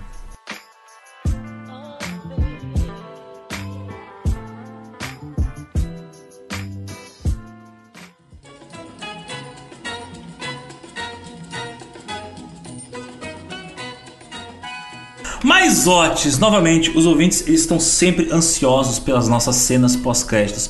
Que história você tem a nos contar esta quinzena? Na verdade, essa semana, né? Porque o último episódio saiu semana passada, saiu atrasado. Ó, responsabilidades é com este homem, não quem vos fala agora. Às vezes eu me atraso, mas a média do podcast é um episódio a cada 15 dias. Às vezes um sai a cada semana por causa que eu atraso uma semana, mas enfim. Tem até uma determinada idade na minha vida, eu comecei a me perguntar se eu, na minha vida passada, eu fui uma pessoa muito ruim. Nasci tendo que pagar os pecados que eu fiz na vida passada. Mas antes eu pensava isso, agora eu tenho certeza já. Porque em, em, tudo em aspecto de um mês, o que aconteceu? Em um mês eu resolvi resgatar né, um cãozinho. Uma filhote, basicamente. E para quem não teve um filhote na sua vida, tipo filhote mesmo, tipo nasceu, pegou. Cara, é, é uma criança, um bebê, só que ele destrói tudo. Então, assim, é 100 vezes pior. E uma criança você pode botar uma fralda, você não pode botar uma fralda num cachorro. Então, é pior. E a sua casa fede a detergente 24 por 7 o tempo todo. Quando o bicho acorda, você tem que ficar olhando pra ele em todo canto, assim, tem que ir atrás dele, porque senão o desastre vem aí. E aí, no mesmo mês, eu resolvi colocar um piercing no nariz, outro, né? Tudo bem, nada demais até então. Mas tem que deixar ele cicatrizando um tempo, é bom tomar cuidado. E aí, em menos de uma semana, eu tive uma baita crise de febre e um gosto estranho na boca. Aí eu fiquei, bah, é só o que me falta eu estar tá convidado. Nessa desgraça, é só o que me falta. Aí fui lá eu, no testezinho, e aí tem que ficar esperando pegar aquisição tudo mais, blá, blá, mil testes. A pessoa foi lá, foi tirar minha, minha temperatura para ver como é que eu tava. Tava 39 graus e 5. E a mulher ficou, oh my god, tá se sentindo bem, porque não sabe a temperatura normal é 37. Eu falei, olha, ontem não, mas agora até que sim. Dela, é. Eu vou ver teu pulmão, mas tu vai fazer o PCR, que é o teste do Covid, tipo agora. Aí, beleza, fez o raio-x, não tinha nada demais. Me mandou pro PCR. Fui lá fazer o PCR, eu só pensando, cara, ela vai enfiar um cotonetão no meu cérebro. E eu acabei de botar esse piercing, tá ligado? Ah, ela vai pinicar nesse treco aqui, vai ser horrível, cara. E aí, né, chegou a hora Assim, para quem não fez, meus parabéns. Para quem fez vai entender, mas assim, eu fiquei pensando, bah, ela vai deslocar o piercing, vai dar muito, muito, muito, porque cara, quando tu desloca o piercing no início é muito ruim. Só que a sensação de algo cutucar o, o, o início do teu cérebro a, simplesmente anulou qualquer outra dor do piercing, assim. Eu fiquei, meu Deus, é tipo um extasiado que eu tô até agora. Então, assim, fique em casa, há bons motivos para isso. Então, pelo amor de Deus. Ah, eu lembrei como é que os egípcios tiravam o cérebro a partir do nariz nesse dia. Que sinceramente, cara.